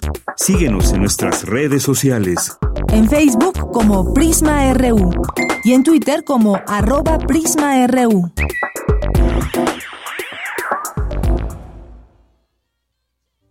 Vislava Shimborska. Nombrar lo esencial. 100 años de su nacimiento. La importancia de leer hoy a Shimborska radica en su tono y en su mirada inédita de la realidad. Pensemos que la poesía despierta en nosotros sensaciones y pensamientos, valiéndose de todas las tesituras y recursos de la música verbal. Es una poeta que nos conduce a despertar, tanto en el mundo interior como en el exterior, observaciones en las que normalmente no nos detenemos, en un mundo como en el que vivimos, de gran vértigo. La lectura de Shimborska hoy en un tiempo de extremos que oscila del odio a la indiferencia, nos acompaña a nombrar de nuevo lo esencial de la vida. Roberto Amezquita, traductor y poeta. Vislava Shimborska, 96.1 FM. Radio UNAM, Experiencia Sonora. Habla Alejandro Moreno, presidente nacional del PRI. El deber de todo partido político debe ser escuchar a la ciudadanía, obedecer a la gente y no a los intereses de ningún gobierno. Por eso el PRI volvió a escuchar las demandas de las y los mexicanos. Los priistas fortalecemos la unidad y rechazamos a los que siembran la división. El PRI es un partido de alianzas y de palabra. Necesitamos de todas y de todos para que juntos saquemos adelante a México. PRI cada vez tenemos menos agua en el mundo y hoy somos muchísimas más personas de las que éramos antes. Además, solo el 3% de toda el agua es dulce. Por eso es importante cuidarla, reutilizarla y reciclarla, dándole un uso responsable. No nos hagamos. A todos nos toca cuidarla. El agua es vida. No tires la vida a la coladera. Comisión Nacional del Agua. Gobierno de México. Prisma RU. Relatamos al mundo.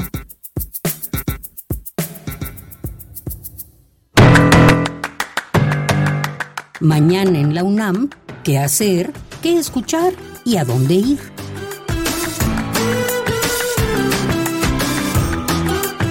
¿Dónde empieza y termina Centroamérica? ¿Qué tienen en común los pueblos de esta región? ¿Cuál es la relación de Estados Unidos con la violencia en Centroamérica? Las respuestas a estas interrogantes las podrás encontrar en la nueva edición de la revista de la Universidad de México, que en esta ocasión aborda el tema Centroamérica. Visita el sitio oficial www.revistadelauniversidad.mx. Mañana no te puedes perder la última emisión de la serie Sembraste Flores, espacio sonoro que nos acerca la vida y obra de nuestros poetas en lenguas originarias. Mañana jueves 27 de julio nos ofrece la última emisión de la serie con un recuento de las y los poetas que participaron durante las dos primeras temporadas de Sembraste Flores. Se contará con las voces de Nadia López, Fernando Valdivieso, Irma Pineda, Susi Benzulul, Uber Matihuahua, Erika Saldívar, Margarita León, Manuel Espinosa Zainos, Miquea Sánchez, Martín Rodríguez, Celerina Sánchez y la editora Isela Sospa. Disfruta de la última emisión de la serie Sembraste Flores y sintoniza mañana en punto de las 10 horas el 96.1 de frecuencia modulada. Cultura UNAM te invita a ser parte de su equipo de trabajo realizando tu servicio social. Solo necesitas ser estudiante de la UNAM de las carreras de Ciencias de la Comunicación, Diseño Gráfico, Comunicación Visual y Lengua y Literaturas Hispánicas. Tener al menos el 70% de tus créditos cubiertos y disponibilidad de horario. Envía tu candidatura al correo electrónico cultura.unam.gmail.com Para Prisma RU, Daniel Olivares Aranda.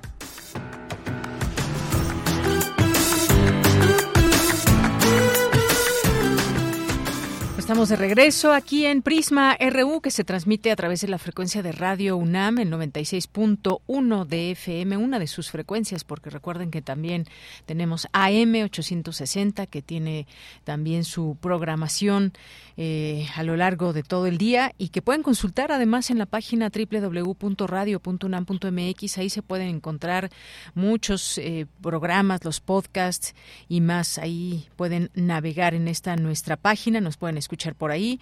Les mandamos saludos a todos y a todas que nos estén sintonizando en este momento, que nos hagan llegar sus mensajes a través de nuestras redes sociales, en excorp y en Facebook como Prisma RU nos encuentran. Ahí estamos constantemente leyendo sus comentarios, sus mensajes, sus preguntas, todo lo que nos quieran enviar. También a nuestro correo eh, prisma.radionam.gmail.com. Muchas gracias por los envíos que nos hacen todos los días. Y antes de pasar a los saludos, quiero hacer eh, una, eh, un servicio social, una solicitud de donadores de sangre para el Banco Central de Sangre de la Raza para el paciente Basilio Ángeles Ángeles em, en la unidad médica hospitalaria de la Raza, el doctor de doctor Gaudencio González Garza, eh, para el servicio de cirugía cardiotorácica. Las personas que deseen donar sangre deben ser menores de 65 años, sin cirugías en los últimos seis meses, sin perforaciones o tatuajes o retoques en los últimos 12 meses y solo se toman en cuenta donaciones hechas en las instalaciones del Centro Médico Nacional La Raza en el Hospital General. esta información que pues les compartimos por si alguien puede apoyar en estos momentos que son muchas veces difíciles y que y que se necesitan donadores de sangre. Así que pues bueno, ahí directamente pueden acudir al Hospital General eh, de la raza. Bien, dos de la tarde con ocho minutos y tenemos saludos aquí algunas de las personas que nos están escribiendo como César Soto, Jorge Fra, muchas gracias. Gracias a Alonso Silva, Segarra. Jorge Morán Guzmán nos dice, recordemos que la inflación puede ser resultado de, de, la ineficiencia de los procesos productivos y administraciones administrativos de una sociedad. Y por otra parte nos dice que Ayotzinapa la impunidad se mantiene. ¿Qué resultados tiene Alejandro Encinas? Mayra Elizondo nos comenta, gran exposición de Temoris, una situación muy dolorosa. Yo voté en 2018 muy esperanzada de que estos asesinatos se aclararan, eh, bueno, de que estas desapariciones más bien se aclararan y hubiera justicia. Sigo apoyando a este gobierno, pero nos faltan 43 y la justicia debe seguir siendo una exigencia esencial. Eh, muchas gracias, Mayra. Efectivamente, y creo que creo que pues el mensaje en su momento fue claro del presidente López Obrador. Sin embargo, pues más allá de lo que pueda él decir, quienes están de cerca con la información que puede facilitarse, en este caso a este grupo del GIEI, pues están cerrando esa posibilidad. Se señalan pues ahí con todo el nombre posible, la Sedena, el que fuera el CISEN, y pues no han, no han dado esta información que se sabe se tiene para que puedan aportar estos datos a esta investigación que estaba llevando a cabo el GIEI, efectivamente. Pues muchas gracias, eh, Mayra Elizondo. Jorge nos dice, pude escuchar la excelente conferencia 70 años de, de la doble. Eh, enlace del DNA, la cual debe ser difundida en todas las escuelas, centros de difusión. Es un tema de interés vital muy actual. Nos dice también que en el ámbito de la educación no está de acuerdo con la gestión del actual presidente. Dice, no estoy de acuerdo en los niveles y formas como se aborda la educación sexual en los libros de texto. Eh, muchas gracias, Jorge, también por los saludos. Aisit Sug nos dice... Eh, también muchas gracias. Nos hace un comentario aquí sobre esto que platicamos del DNA. Muchas gracias también. Eh, César Soto, Víctor González, David Castillo Pérez, también Edgar Vera Madrid. Muchas gracias. Guerrero manda muchos saludos eh, a nuestros amigos y amigas del Colegio Nacional. Abreu JC, muchas gracias. Eduardo Matías, Mario Navarrete, muchos saludos y muchas gracias. Eh, David, ya lo mencionábamos aquí también, a Roger, Ángel Luna Flores, a Pati León, muchas gracias a Dan Austria, Paulina Soto, muchas gracias a las personas que se siguen sumando a esta, a esta frecuencia y a esta comunidad a través de redes sociales.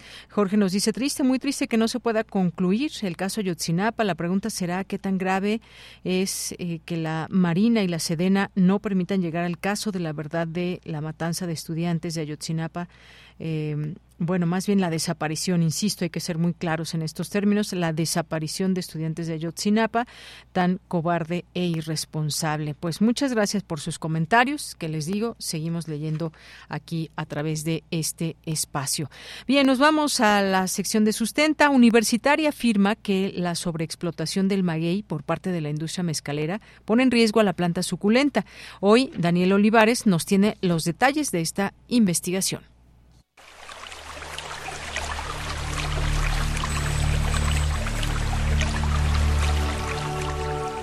Sustenta. Sustenta.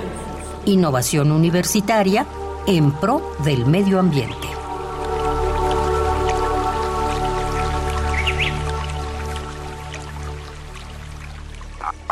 Hay una cuestión de, yo, diría, como es de amor a la tierra, ¿no? Muy buenas tardes al auditorio de Prisma R1. Soy Daniel Olivares Aranda y hoy es miércoles de sustenta. En esta ocasión conoceremos la importancia de la planta de maguey o agave, la utilización de sus fibras, flores y néctar, pero sobre todo, la sobreexplotación que ha tenido por parte de la industria mezcalera. Para comenzar, es importante saber que el maguey es una planta suculenta de origen mexicano con la que se obtienen diversos productos, tales como el pulque, mezcal, textiles, fibras, y una especie de papel o película que se extrae de las pencas para el uso en la cocina mexicana. Para conocer más al respecto, conversamos con la doctora Mariana Vallejo Ramos, investigadora del Jardín Botánico de la UNAM. Los agaves es todo un género de, plantas que son originarios de, México y no solo aquí es su centro de origen, sino también su centro de diversificación. Entonces, eh, aquí en nuestro territorio, de hecho, tenemos alrededor de más del 60% de las plantas del género agave. Son originarias de acá y eh, tiene una historia de uso más allá del pulque. El, agave tiene una historia de uso registrado de 10.000 años. Entonces es una historia muy, muy larga y se utilizan muchas eh, de sus propiedades, desde las hojas, las flores, la savia, ¿no? Para este, bebidas fermentadas y destiladas. Entonces, eh, no, pues tiene una historia muy larga y sí son, son, originarias este, de acá de México. La Secretaría de Agricultura y Desarrollo Rural del Gobierno Federal considera que se puede llamar de manera indistinta a este tipo de vegetación, ya sea maguey o agave. Estas son plantas perennes que florecen y se reproducen una sola vez en su vida y luego mueren. Sin embargo, desarrollan estructuras reproductivas que perpetúan su descendencia. Escuchemos nuevamente a la doctora Mariana Vallejo, colaboradora del Laboratorio de Conservación y Manejo de Comunidades Vegetales del Instituto de Biología de la UNAM. El maguey en México tiene eh, alrededor son 160 especies registradas, entonces eh, son muchas, evidentemente y se encuentran distribuidas en todo el país, prácticamente en todos los climas, desde el nivel del mar hasta las montañas. Este, obviamente muchas de ellas les gustan las zonas más áridas, pero también los podemos encontrar, les digo, en bosques templados, hasta cerca de las playas. Entonces, realmente es una planta que, que está muy representativa de, nuestro país, porque además, insisto, está muy distribuida por, por muchos sitios. Y bueno, son 160 especies y obviamente hay unas especies más relevantes que otras que les nos ha gustado a los humanos para utilizarla para distintas cosas, ¿no? Entonces, tenemos, por ejemplo, las especies que nos han gustado para destilados. Tenemos obviamente agave tequilana, donde se obtiene tequila. Ahora tenemos también muchísimas especies eh, que se utilizan para la elaboración de mezcales, por ejemplo, ¿no? Y también tenemos obviamente las que se utilizan para la elaboración del pulque, que esa es una bebida más bien fermentada. Si pensamos, por ejemplo, otros usos de los más relevantes es el uso de sus fibras, las cuales se usan mucho para hacer telas, vestidos, cuerdas, eh, artesanías, ¿no? sus fibras han sido muy relevantes. El enequén, ¿no? Es uno de ellos, de los más importantes históricamente para la obtención de fibras. Este, actual, por ejemplo, también mucho para la cuestión gastronómica, ¿no? Se han utilizado las pencas para hacer la barbacoa, se utilizan las flores, en algunos lados le llaman gualumbos, que también es otro platillo tradicional, la propia fibra del centro del tallo también se, se consume en el estado, por ejemplo, de Hidalgo, que se le llama el metzal. Entonces, usos gastronómicos también tiene, eh, son muchísimos y también les decía para, por ejemplo, para ornato o para construcción, ¿no? La, eh, los agaves tienen la particularidad de que tienen, sus flores son inflorescencia, les llamamos, que son muchas flores que crecen en un gran, eh, pues le llaman quiote en muchos sitios, ¿no? Es un escapo floral y ese, como puede crecer, podemos tener, depende de la especie, hasta, no sé, 10 metros de altura, ¿no? De, de, este escapo floral y entonces eh, se puede lo usan mucho para construcción, ¿no? Como por ejemplo para postes. La Secretaría de Agricultura y Desarrollo Rural del Gobierno Federal considera que entre las diversas especies de maguey que crecen a lo largo de nuestro país se encuentran el tequilero, los mezcaleros, los que dan origen al sotol, al bacanora o a la raicilla. En cuanto a los mezcaleros se conocen el maguey espadín, cuiche, cupreata, blanco, papalote, entre otros. El mezcal es una bebida alcohólica de carácter ancestral que en los últimos años se ha popularizado a nivel mundial. Se caracteriza por su aroma y por tener un sabor fuerte, justo como la tierra y las manos que lo producen. Esta bebida se elabora actualmente en varios estados de la República Mexicana. Oaxaca es el más popular a nivel mundial, ya que mantiene la esencia del destilado artesanal y ancestral. Sin embargo, se ha registrado una sobreexplotación de este tipo de agave por parte de la industria mezcalera. La doctora Vallejo Ramos nos explica. Los magueyes son realmente plantas bastante mm, adaptables a, distintas condiciones. Como mencionaba hace un momento, requieren poca agua, ¿no? Por ejemplo, tienen eh, sus pencas eh, por las características que también de su metabolismo, que ellos hacen su metabolismo nocturno, a veces se tomas para guardar agua justamente, son bastante nobles y por eso se utilizan mucho también inclusive ahora en los camellones, en distintas zonas, porque son bastante nobles y se pueden adaptar en muchos lados. Eh, pueden adaptar a agua sequía o inclusive a más humedad. que entonces, cuando pensamos en qué tan susceptibles son climáticamente, en general, la mayoría de las especies no lo son tanto. Habrá otras que sí, tenemos especies muy particulares que tienen distribuciones pequeñas y entonces a lo mejor los que tienen esta distribución más pequeña sí pueden estar más susceptibles, pero en general podríamos pensar que no son tan susceptibles a, pensar en cambios climáticos, por ejemplo. Sin embargo, lo que sí tienen, a lo que sí son bastante ahora, pues es que son muy demandados para la producción principalmente de mezcal. Entonces tenemos ya zonas en Oaxaca donde sí hemos perdido poblaciones completas debido a la extracción o a la sobreextracción justamente de estas plantas, sobre todo las que no tienen eh, reproducción asexual, por ejemplo, para, para poder aprovechar ya sea de mezcal, ya sea tequila o ya sea pulque, no debe dejar que la planta eh, genere la inflorescencia. Entonces, esa es una característica muy particular de ese aprovechamiento. En la próxima entrega de Sustenta conoceremos más acerca del maguey o agave y el pulque, el néctar de los dioses. Si tienes alguna duda o comentario, puedes compartirlo a través de las redes sociales de Prisma RU o directamente en mi cuenta de Twitter, arroba Daniel Medios TV. Para Radio UNAM, Daniel Olivares Aranda. Hay una cuestión de, yo, yo diría, como es de amor a la tierra. Dos de la tarde con 19 minutos. Nos vamos a ir ahora a la información internacional a través de Radio Francia. Relatamos al mundo. Relatamos al mundo.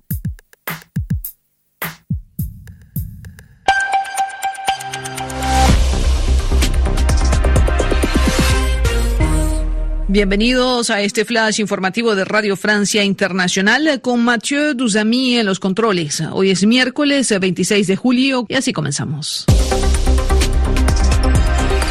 Andreina Flores.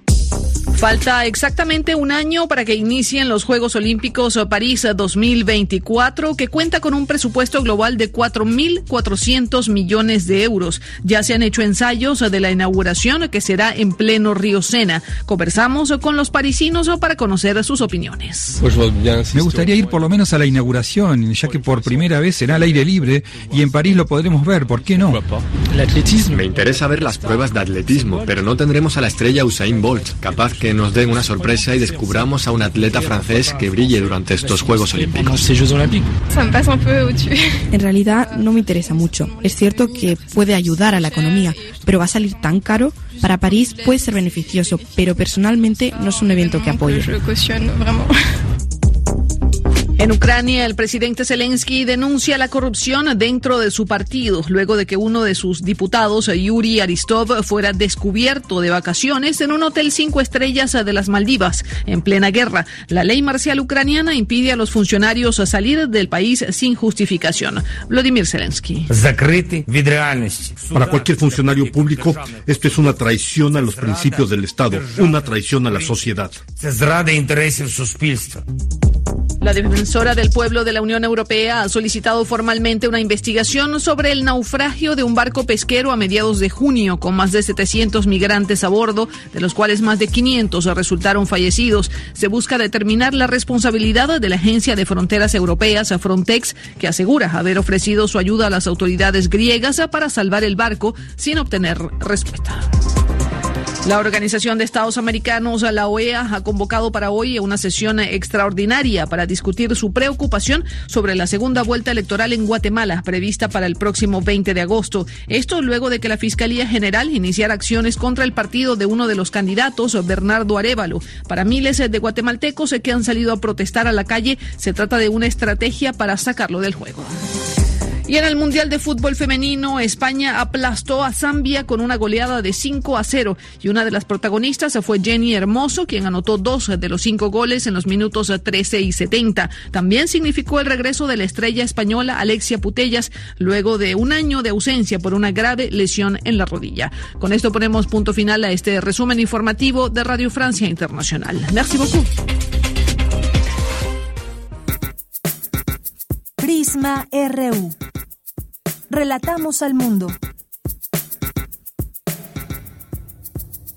Hoy se, se recuerda ese aquel asalto al cuartel Moncada era el año 1953 y este cuartel era el segundo más importante de Cuba, sede de distintas unidades militares, situado en Santiago de Cuba, la segunda ciudad del país. Su toma fue considerada por Fidel Castro como el primer objetivo de cara a una sublevación encaminada a extenderse por toda la isla, encender la llama de un levantamiento general del país, ser los iniciadores. Ese era el lema. ¿Y qué pasó en ese cuartel Moncada. Eh, ahora podemos ver eh, que hubo una celebración allá en Cuba, donde estuvieron pues líderes históricos de ese país, el, integrantes del gobierno, incluido el expresidente Raúl Castro, que conmemoraron hoy el 70 aniversario del asalto al cuartel Moncada, que dio inicio a las acciones revolucionarias en la isla, en un acto marcado por el reconocimiento de las autoridades de las dificultades económicas por las que atraviesa actualmente también la nación caribeña. Hablemos del tema. Ya está en la línea telefónica el doctor José Antonio Hernández Macías. Él es internacionalista, historiador, doctor en estudios latinoamericanos por la UNAM, investigador del Centro eh, de investigaciones sobre América Latina y el Caribe y es especialista en procesos de integración en América, en América Latina y el Caribe. Doctor José Antonio, bienvenido, muy buenas tardes. Hola, Deyanira, siempre un gusto acompañarte, muy buenas tardes. Gracias, doctor. Pues un momento importante que fue este asalto al cuartel Moncada, que pues digno de recordarse después de 70 años de lo sucedido en aquel lugar y sobre todo esas reflexiones que se quedan desde ese momento que ya es pues un hecho un hecho histórico y hasta nuestros días que qué es lo que ha pasado con esa revolución cubana y demás, pero bueno, centrémonos porque es importante recordar ese ese, momento del asalto al cuartel Moncada? Sí, es, muy importante eh, traer al, presente este tipo de acontecimientos y sobre todo conectarlos con, con la actualidad. no Recordemos que en ese entonces pues había todo un gran número de dictaduras militares apoyadas por el gobierno de Estados Unidos, tanto en el Caribe como en Centroamérica, incluso en Sudamérica. no Aquel expresidente dominicano Juan Bosch la nombraba como el pócar de espanto en el, en el Caribe, ¿no? En su famoso, en su famoso libro. Ahí tenían, eh, por ejemplo, a Leonidas Trujillo en República Dominicana, a Anastasio Somoza en Nicaragua, Rojas Pinilla en, en Colombia, eh, Pérez Jiménez en Venezuela, los Duvalier en Haití, es decir, una gran cantidad de dictaduras cruentas, de dictaduras militares que eh, pues fueron eh, devastadoras para, para para esos países, ¿no? Sobre todo a nivel eh, social. Eh, estamos en esta década de los de los 50 y eso lo podemos conectar con, con la actualidad. Justamente antes de entrar en esta cápsula estaba escuchando el, el resumen informativo que, que brindaban y por ejemplo hablaban del tema de Guatemala, ¿no? Y vemos cómo eh, en la actualidad estos eh, gobiernos conservadores pretenden pues anular la, la democracia también eh, de otras formas, ¿no? Por ejemplo ahora se habla del lawfare o de la judicialización de la de la política o tenemos ahí el golpe de estado que se le hace hace hace poco tiempo a Pedro Castillo en Perú o recordemos el de Evo Morales en Bolivia. Es decir cambian las formas pero muchas veces los objetivos y el escenario es es muy muy parecido. Pero bueno específicamente sobre este eh, asalto al cuartel Moncada pues sí se puede nombrar como la semilla de ese movimiento revolucionario que si bien en un primer momento fracasó este este golpe eh, porque la gran mayoría de los eh, golpistas fueron encarcelados, después enviados a México, pues se puede nombrar como el, esa semilla, ¿no? Ya que en México se vuelven a, a rearmar, a reajuntar y justamente lleva este nombre de el, no el movimiento 26 de julio, el que después llega a la Sierra Maestra y triunfa como una revolución en Cuba. Claro, pues sí, datos muy interesantes, eh, importantes de traer, que son parte de la historia, sobre todo en una en un país como Cuba que ha resistido muchas cosas y que efectivamente, pues uno un líder muy importante eh, que fue Fidel Castro, este grupo que lideraba él, pues estaba conformado, se habla por alrededor de 150 personas, eran obreros industriales, trabajadores agrícolas, dependientes de comercio, había un tema ideológico muy importante también, que tuvo mucho significado y que después fue sumando también mucha, muchas personas a, este movimiento y que pues eh, también recordar que fue pues un golpe de Estado, eh, un golpe, perdón, un golpe muy importante y que se intensificaron también acciones a raíz del golpe de Estado de Fulgencio Batista, que fue el 10 de marzo de 1952. Sí, efectivamente, eh, ellos estaban protestando por este golpe uh -huh. de Estado por el que llega Batista y que inmediatamente disuelve el Congreso, cancela, cancela la Constitución de 1940, eh, de alguna forma ilegaliza a los partidos políticos, es decir, se estaba formando, se estaba creando una dictadura muy similar a las que he mencionado, en, sobre uh -huh. todo en, en, el Caribe, ¿no? Uh -huh. Y bueno, esa es la estrategia que generó justamente, eh, se generó con el asalto al, al cuartel, ¿no? Que como lo menciono, que si es cierto que esa insurrección fracasa, pues se puede argumentar este ese inicio de la revolución, incluso uh -huh. Fidel Castro lo, lo menciona, ¿no? Que cuando es este encarcelado, él dice que bueno que el autor intelectual del asalto había sido José Martí, ¿no? Debido a, a, a, que fue pues un, un prócer independentista eh, cubano, ¿no? Ellos estaban buscando una nueva independencia ahora de la dictadura de Batista. Efectivamente. Y bueno, pues traer todo este tema eh, que se recuerdan 70 años de esa toma del cuartel Moncada al presente, doctor, porque yo decía al inicio, se juntó pues todos estos integrantes del gobierno, líderes históricos de Cuba, y no solamente se conmemoró este 70 aniversario del asalto al cuartel Moncada, sino que también pues eh, se puede hablar o se debe hablar del presente, tomando en cuenta toda esa historia.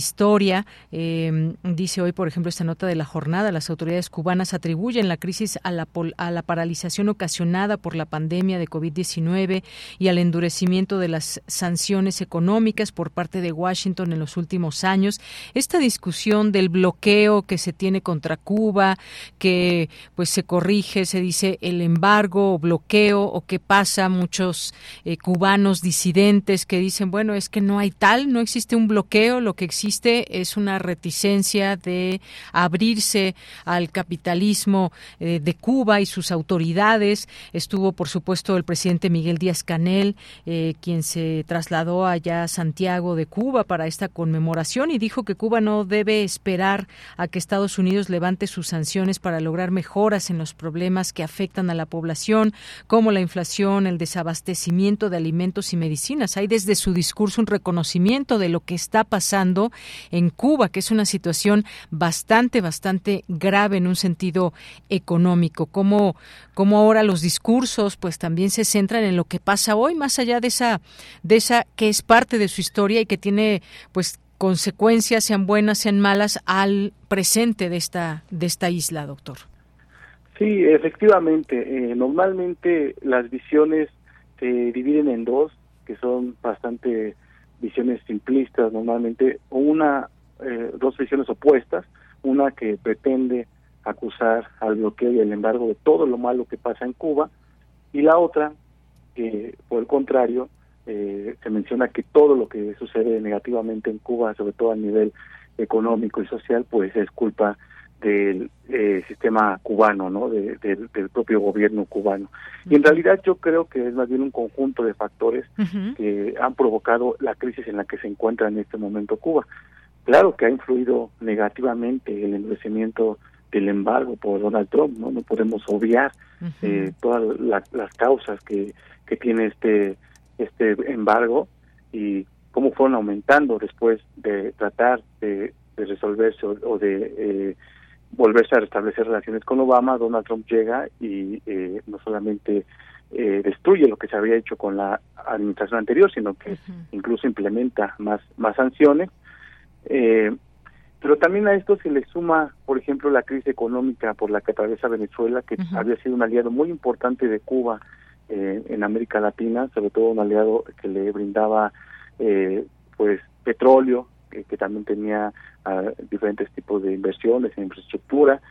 Otra cuestión, como ya lo, lo menciona de, la jornada, pues es que la pandemia afectó gravemente al turismo, ¿no? Y bueno, al turismo y las remesas, que es otra de las entradas muy fuertes para el gobierno de dinero incluso hasta se puede hablar de los efectos de la guerra que está sucediendo entre Ucrania y Rusia. Pero también pues está este modelo económico cubano que ha mostrado eh, deficiencias, ¿no? Es decir, como es una combinación de ambas razones las que ha estado provocando, sobre todo eh, yo creo que el asunto más grave en este momento es la inflación, que ronda el 60%, hay una depreciación de la moneda muy, muy importante, ha habido un aumento de la migración también este, están saliendo muchos jóvenes de Cuba y ese es un problema para cualquier país porque pues es realmente la fuerza de trabajo no en, un futuro inmediato. Entonces me parece que se están viendo eh, dificultades importantes que si bien es cierto no son las mismas que se veían hace un año dos años no han ido mejorando paulatinamente ya por la reapertura de, del turismo no o otra vez un poco alguna flexibilización de las eh, medidas en contra de Cuba por parte de Estados Unidos eh, de, la administración de Biden. Y bueno, eh, yo creo que aún tiene un camino muy, muy importante, un trecho muy importante que recorrer estas modificaciones a la economía, ¿no? Como una autorización más a pequeñas y medianas empresas, o por ejemplo, que se tiene que expandir el sector privado en, en Cuba, ¿no? Un poco eliminando tantas trabas burocráticas, regulaciones, perdón, y los fuertes impuestos que, que se, se cobran. Yo creo que eh, tiene que continuar esta serie de, de modificaciones para que mejore el, el ambiente, sobre todo económico, ¿no? que están atravesando. Pues sí, efectivamente. Hay estas dos, digamos, eh, visiones en torno a lo que pasa en Cuba, porque, pues sí, ya escuchábamos, las autoridades reconocen carencias y dicen, buscan atemperar estas dificultades, incrementando productos en la canasta básica. Hay una libreta de abastecimiento que cada cubano tiene eh, o para apoyar a familias vulnerables y en la mayoría de las ocasiones suelen culpar a las fuertes eh, sanciones que hay por parte de Estados Unidos de todo esto que sucede en Cuba, incluso también ineficiencias propias como la improductividad de un modelo fuertemente centralizado eh, y paternalista que hay, por supuesto, pero por otra parte están también esas esas voces que hablan de la lentitud del gobierno para realizar reformas que impulsen al sector productivo. Y yo creo que aquí nos aventaríamos un debate muy grande porque qué significa esto, impulsar reformas o hacer reformas al sector productivo, eh, la necesidad de un crecimiento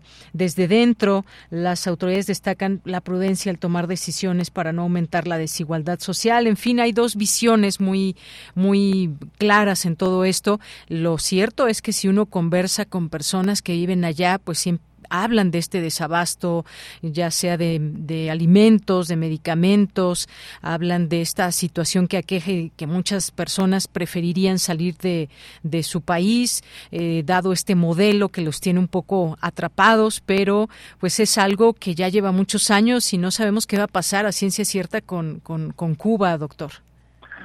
Sí, y a pesar de esto, yo creo que el escenario futuro, eh, por debido a los cambios que ha habido en la región son un tanto optimistas. Yo creo que le va a beneficiar bastante a Cuba esta segunda oleada de gobiernos progresistas en la región.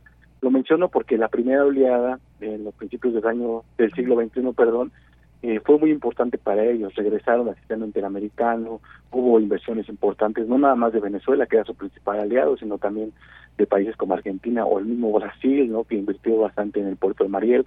Entonces yo creo que esta segunda oleada en donde vemos que está nuevamente un Lula en Brasil, un Fernández en Argentina, eh, un Arce en Bolivia, el mismo, nuestro mismo, país aquí en México, y lo que se prevé ahora en Ecuador próximamente, incluso, podría decirse en Guatemala, yo creo que va van a apoyar a esa eh, a esa isla, a la isla eh, a Cuba, debido a su política exterior de, solidaridad, ¿no? Va a beneficiar, recordemos eh, lo importante que fue para América Latina las vacunas, que Cuba prácticamente fue el único país latinoamericano que produjo sus propias vacunas, su política de enviar médicos. Entonces yo creo que esta llegada de gobiernos progresistas que al mismo tiempo revitaliza la integración, vemos cómo nuevamente se está o se pretende eh, generar la dinámica dentro de la UNASUR, como ya desde hace algunos años a través de México y Argentina, eh, ahora Colombia viene, eh, a la CELAC, ¿no? Entonces, todos estos cambios regionales benefician a, a, un país como Cuba que depende bastante del apoyo que obtenga de los países de, de los países vecinos. Efectivamente. Bueno, pues un tema que no termina de discutirse y de seguir teniendo muchas eh, posturas y desde dónde abordarlo y que por supuesto lo seguiremos haciendo hoy. Solamente llegamos hasta este punto, queremos recordar este asalto al cuartel Moncada hace 70 años. Pues, doctor José Antonio Hernández Macías, muchas gracias por haber estado aquí en Prisma RU de Radio UNAM. Un gran gusto. Saludos. Saludos, hasta luego. Gracias al doctor internacionalista, historiador, doctor en estudios latinoamericanos por la UNAM y forma parte de los investigadores del Centro de Investigaciones sobre América Latina y el Caribe de la UNAM. Continuamos. Prisma RU. Relatamos al mundo. Bien, pues nos vamos ahora a la sección Ciencia Real con Dulce García, que nos va a hablar hoy de la importancia del sueño.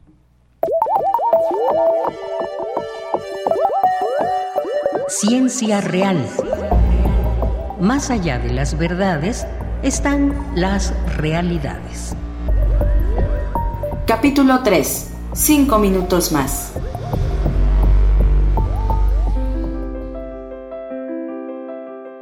Yo sueño que estoy aquí, de estas prisiones cargado, y soñé que en otro estado más lisonjero me vi. ¿Qué es la vida? Un frenesí. ¿Qué es la vida? Una ilusión una sombra, una ficción, y el mayor bien es pequeño, que toda la vida es sueño y los sueños sueños son. Pedro Calderón de la Barca. Saludo con mucho gusto al auditorio de Prisma RU. Este mes en Ciencia Real hemos estado hablando del descanso, de quitarnos un poquito el estrés y bueno, pues de sentirnos un poco más libres en nuestras actividades cotidianas. En ese sentido, hoy les voy a platicar sobre el sueño, sobre la importancia de dormir bien, de descansar y de tener, como dicen por ahí, esos dulces sueños. El sueño es tan importante como comer y quizá hasta más. De esto nos habla el doctor Fructuoso Ayala Guerrero, académico de la Facultad de Psicología de la UNAM. Es que el sueño es tan importante como el alimentarse. De hecho, hay información o se han hecho experimentos que muestran que los sujetos experimentales se mueren primero por no dormir que por no comer. Así que esto les indica que el dormir es sumamente importante y no solamente el dormir es importante, sino también el contenido mental que se presenta durante los sueños, que sigue siendo un misterio, pero es muy, muy interesante eh, saber qué función desempeña, porque la naturaleza no hace nada en vano, de tal manera que las ensoñaciones también desempeñan un papel importante para los individuos. Es esencial para la salud física, mental y emocional. Si nos remontamos al pasado, aproximadamente cuatro mil millones de años atrás, cuando se originó el planeta Tierra y cuando eh, surgieron los primeros este, signos de, vida en, nuestro planeta, estos primeros seres vivientes o materia viviente eh, tuvo que adaptarse a un movimiento constante de rotación de la Tierra. Este movimiento constante permitió que hubiera periodos de luz y oscuridad, de tal manera que la materia en desarrollo, la materia viva, tuvo, tuvo que adaptarse a esos cambios materia que no se adaptó desapareció. Y nosotros, eh, pues, resistimos a esos cambios, evolucionamos y nos adaptamos a cambios de luz, oscuridad, como la materia viva en general. Y eso se manifiesta por periodos de actividad que se presentan durante el día y de reposo durante la noche. Y como ya sabemos, durante la noche se presenta el proceso de dormir durante el cual se llevan a cabo funciones fundamentales para los seres vivos.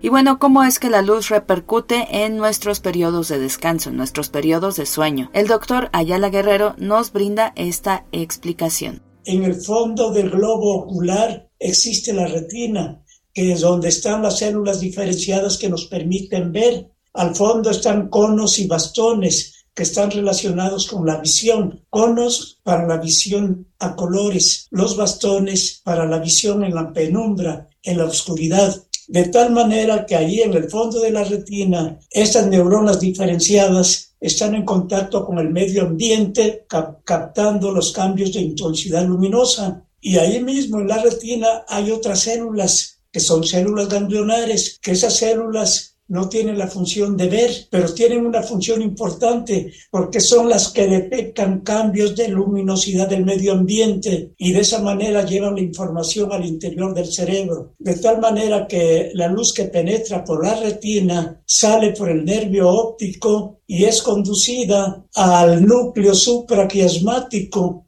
que como su nombre lo indica es una estructura localizada encima del quiasma óptico ese es nuestro reloj biológico de los animales en general, pero en particular para el ser humano, el núcleo supraquiasmático sirve como reloj biológico, es decir, está cambiando su, actividad al ritmo de las 24 horas que dura la, la rotación de la Tierra. Y de esa manera, este reloj biológico se conecta con otras áreas cerebrales, las cuales a su vez este, controlan diferentes funciones del organismo de tal manera que durante las 24 horas actividad física, mental y emocional se modifica. Y bueno, el doctor Ayala Guerrero también nos explicó por qué el sueño es importante como una función restauradora del cerebro. Escuchemos actúa sobre el metabolismo general de, de, los individuos, de tal manera que esa tiene una gran cantidad de funciones. Eh, interviene en síntesis de proteínas proteínas que pueden servir como enzimas, es decir, favorecen el funcionamiento de otros órganos. Cuando las proteínas funcionan como enzimas, enzimas estimulan el funcionamiento general del organismo o pueden funcionar como este, proteínas estructurales. Bueno, ¿y para qué sirve dormir? Antes cuando no estaba tan avanzada la ciencia y la tecnología, la sensación que uno tenía es que el sueño sirve para descansar. Por esa percepción que uno tenía después de haber dormido, uno podría decir, oh, mi sueño fue reparador o me siento muy cansado. Quiere decir que no dormí de, de manera más adecuada. Esa era la sensación que uno percibía, pero ya con el avance de la ciencia y la tecnología, pues se está dando razón, se está apoyando a esa sensación que se tenía, porque efectivamente el sueño tiene una gran cantidad de funciones que permiten el bienestar del individuo en general. Por ejemplo, función restauradora del cerebro, la cantidad de neurotransmisores se va agotando y si estuviéramos en vigilia eterna, en teoría, estos neurotransmisores se agotarían y ya no podría conducir información. Pues esperamos que estas vacaciones hayan descansado lo suficiente o bien que sigan descansando. También esperamos que, aunque no estén de vacaciones, se den importantes periodos de descanso porque son necesarios, porque se los merecen. Y bueno, pues por lo pronto espero que les haya gustado esta información. Yo me despido. Les agradezco mucho su atención. Los dejo con una frase y con nuestra conductora de Yanira Morán. Que tenga muy buena tarde. Pasamos un tercio de nuestras vidas dormidos y puede ser que sea el tiempo en que nos sentimos más libres. Amy Adams. Bien, pues muchas gracias, Dulce García, y esta sección Dulce Real y ese tema del sueño. Vámonos ahora a Cultura con Tamara Quirós. Cultura RU. ¿Qué tal, Deyanira? Un gusto saludarte y saludar al auditorio de Prisma RU. Esta tarde en esta sección abrimos espacio a la danza. Les comparto que la compañía Accenti Danza Contemporánea, que cuenta con más de 30 años de trayectoria y que es dirigida por el maestro Dwayne Cochran, estrenará Tepalcates en la sala Miguel Covarrubias del Centro Cultural Universitario de la UNAM este viernes 28 de julio a las 20 horas, con dos funciones más el sábado 29 de julio a las 19 horas y el domingo 30 de julio a las 18 horas. Y para contarnos todos los detalles de esta pieza multidisciplinaria, nos acompaña en la línea Dwayne Cochran. Dwayne Cochran, bienvenido a este espacio, platícanos más de esta pieza, de esta propuesta, de los temas que se abordan en Tepalcates.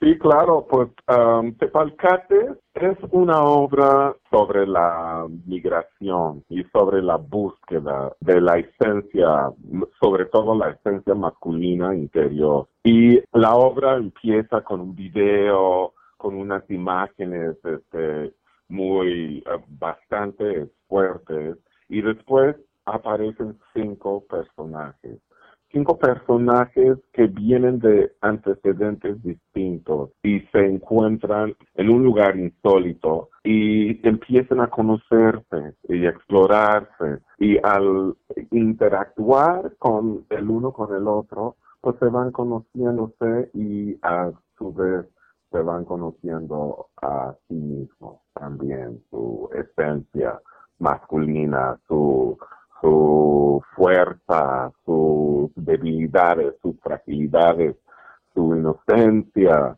este, y pues eh, eh, es un 60 minutos de un viaje a través de un espacio suspendido, un tiempo suspendido. Dwayne, platícanos sobre la estructura de Tepalcates. Son siete las escenas que veremos donde estos espíritus o estos seres errantes deambularán y pasarán por diversos temas como la nostalgia, la incertidumbre, la esencia masculina y el amor distante, como también abordar estos temas pues con esta metáfora de lo que es un Tepacatl o lo que es Tepalcates. Sí, pues bueno, sí, exactamente. Tepalcates son los, los pedazos de una vasija o de un uh, artefacto de, barro que está rota o que está quebrado. Y uh, lo estoy utilizando eh, precisamente, metafóricamente, como el alma y el espíritu del ser humano, que, está, que a veces pues bueno, muchas veces, que estamos, este, pues rotos, ¿no? Y pues, eh, pues seguimos y pasamos la vida con, con situaciones este, difíciles y también con situaciones, este, eh, eh, ¿cómo se dice? Pues alegres también, o sea, no todo es, eh, no todo es este, depresión y, y, ruptura, pero sí la obra está, um, está hecha a través de siete como escenas, episodios, y um, pues cada episodio, pues sí, habla un poco de la del amor distante, de este amor o estas son estas relaciones que, mm, que inconexos, o sea, relaciones inconexas, si se puede decir, o sea, como despedazadas. Y también habla de, y todo sucede a través de caminos laberínticos y son caminos que muchas veces no sabes qué es lo que vas a encontrar, ¿no? Este, a través de rejas y barreras y pues son espacios como muy encerrados, sofocantes y pues son como, como espíritus, como espectros extraviados por ahí, este, en el camino. Pero pues la obra en sí realmente, o sea, Sí, son siete escenas, pero hablan realmente, o sea, esencialmente de la relación entre ellos, uh, unos con los otros, y la, el descubrimiento de su propia eh, esencia. Y pues bueno, la música, tenemos una música de compositores mexicanos maravillosos, incluso uno de los bailarines de la compañía, Jonathan Villeda, hace una pista sonora con su voz y con su cuerpo y baila al mismo tiempo y está la música de Rodrigo Sigal y música de Alejandro Square y de Jean Angelus Pichardo y la escenografía es de, de Javier Ángeles y el vestuario de Brisa Alonso.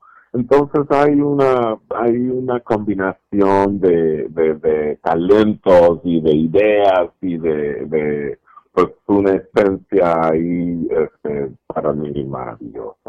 Regresando al tema de la masculinidad, me gustaría que nos platicaras cómo abordarla, sobre todo pues en esta sociedad, en la sociedad mexicana, ¿no? Donde existen diversos estereotipos, donde los hombres no lloran, son fuertes, son proveedores, cómo conjugar en esta pieza este tema, también fusionándolo con esta metáfora de Tepalcates. Sí, claro, no, y no solo en la, la sociedad mexicana, o sea, también en la yo vengo de, de, la sociedad afroamericana que sí, los hombres tienen que ser fuertes, no deben llorar, tienen que siempre proveer para sus familias y esto y el otro. Y pues también, o sea, los hombres pueden, necesitamos un abrazo, cariño. Y no es que, no es que es a través del sexo ni nada por el estilo, es un abrazo, es un cariño, es un eh, eh, afecto este natural de, de, un ser humano, ¿no? Pero a veces necesitamos ese cariño, afecto y abrazo de otro ser masculino. Y este, y eso es, no, no, no, ¿cómo, cómo, cómo? O sea, eso es así como tabú, ¿no? Y pues sí, o sea, trato en esta obra de demostrar todos esos aspectos, ¿no? De que luego son unos chacales así fuertes y hombres este, este rudos, pero a la vez este, pueden ser hombres este, femeninos y rudos a la vez, ¿no? O, frágiles, o hombres este, inocentes, hombres, pues hay de todo, o sea, como, hay de todo, como todo ser humano. Y en la obra sí trato de, de, de, de hablar un poco de eso de, mostrarlo un poco. Muy bien, Dwayne. Pues invitamos a nuestro auditorio a que se una a estas tres funciones de Tepalcates en la sala Miguel Covarrubias el viernes, sábado y domingo. Los boletos ya están disponibles en las taquillas y también estarás presentándote en otros recintos. Sí, vamos a estar en otros recintos. Cabe mencionar que la obra es apoyada por el estímulo fiscal para las artes, es artes, es a través de y danza. Y este, y sí, vamos a estar en el Palacio de Bellas Artes el sábado 2 de septiembre a las 7 de la noche en el Palacio de Bellas Artes. Y luego, luego, el 7, 8, 9 y 10 de septiembre en el Teatro de las Artes del CENART. Así que tenemos bastante una temporada, no, tres, mejor por decir, bueno, tres teatros, principales teatros de la Ciudad de México. Muy bien, pues ahí está la invitación para que se acerquen a Tepalcates, esta propuesta de Accenti Danza, que también ya llevan varios años en la escena de la danza contemporánea en nuestro país, presentándose a nivel internacional. Muchísimas gracias, Dwayne Cochran, por tomarnos la llamada. No, muchísimas gracias por la invitación y bueno, pues los invito a todos con los brazos abiertos a ver nuestra creación, nuestro nuevo bebé. Muchas gracias. Hasta luego. Gracias. Eso, muy bien. Dwayne Cochran es bailarín, coreógrafo y también director de Accenti Danza. De Palcates estará disponible en la sala Miguel Covarrubias este fin de semana, viernes 28, sábado 29 y domingo 30 de julio. Hasta aquí la información de Yanira, te regreso los micrófonos, mañana nos escuchamos nuevamente. Que tengan excelente tarde. Muchas gracias, Tamara. Y con esto nos despedimos. Prácticamente estamos llegando al final de esta emisión y nos vamos a despedir con una, una noticia triste siempre que alguien eh, muere. Y pues murió Snido Connor a los 56 años, apenas, hemos de decir apenas 56 años, lo comunicó su familia. Eh, una gran tristeza que anuncian el fallecimiento de la querida Snid eh, y que bueno uno de sus grandes, grandes éxitos fue este que ya empezamos a escuchar, Nothing Compares to You, que se lanzó, lanzó en 1990. Como les digo, alcanzó número uno en todo el mundo. Y pues bueno, descanse en paz. Esta canción que por cierto... Eh, pues una versión originalmente de Prince y que pues este fue un tema que tuvieron en su momento ambos músicos. Y bueno, pues con esto nos despedimos. A nombre de todo el equipo, soy de Yanira Morán. Que tenga buena tarde y buen provecho. Y nos escuchamos mañana en punto de la una.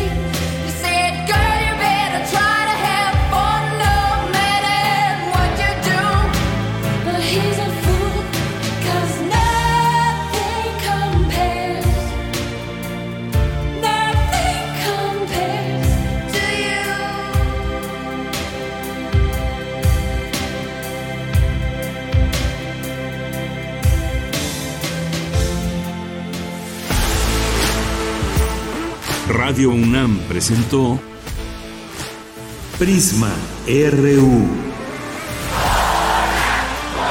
Una mirada universitaria sobre los acontecimientos actuales. Prisma RU. Relatamos al mundo.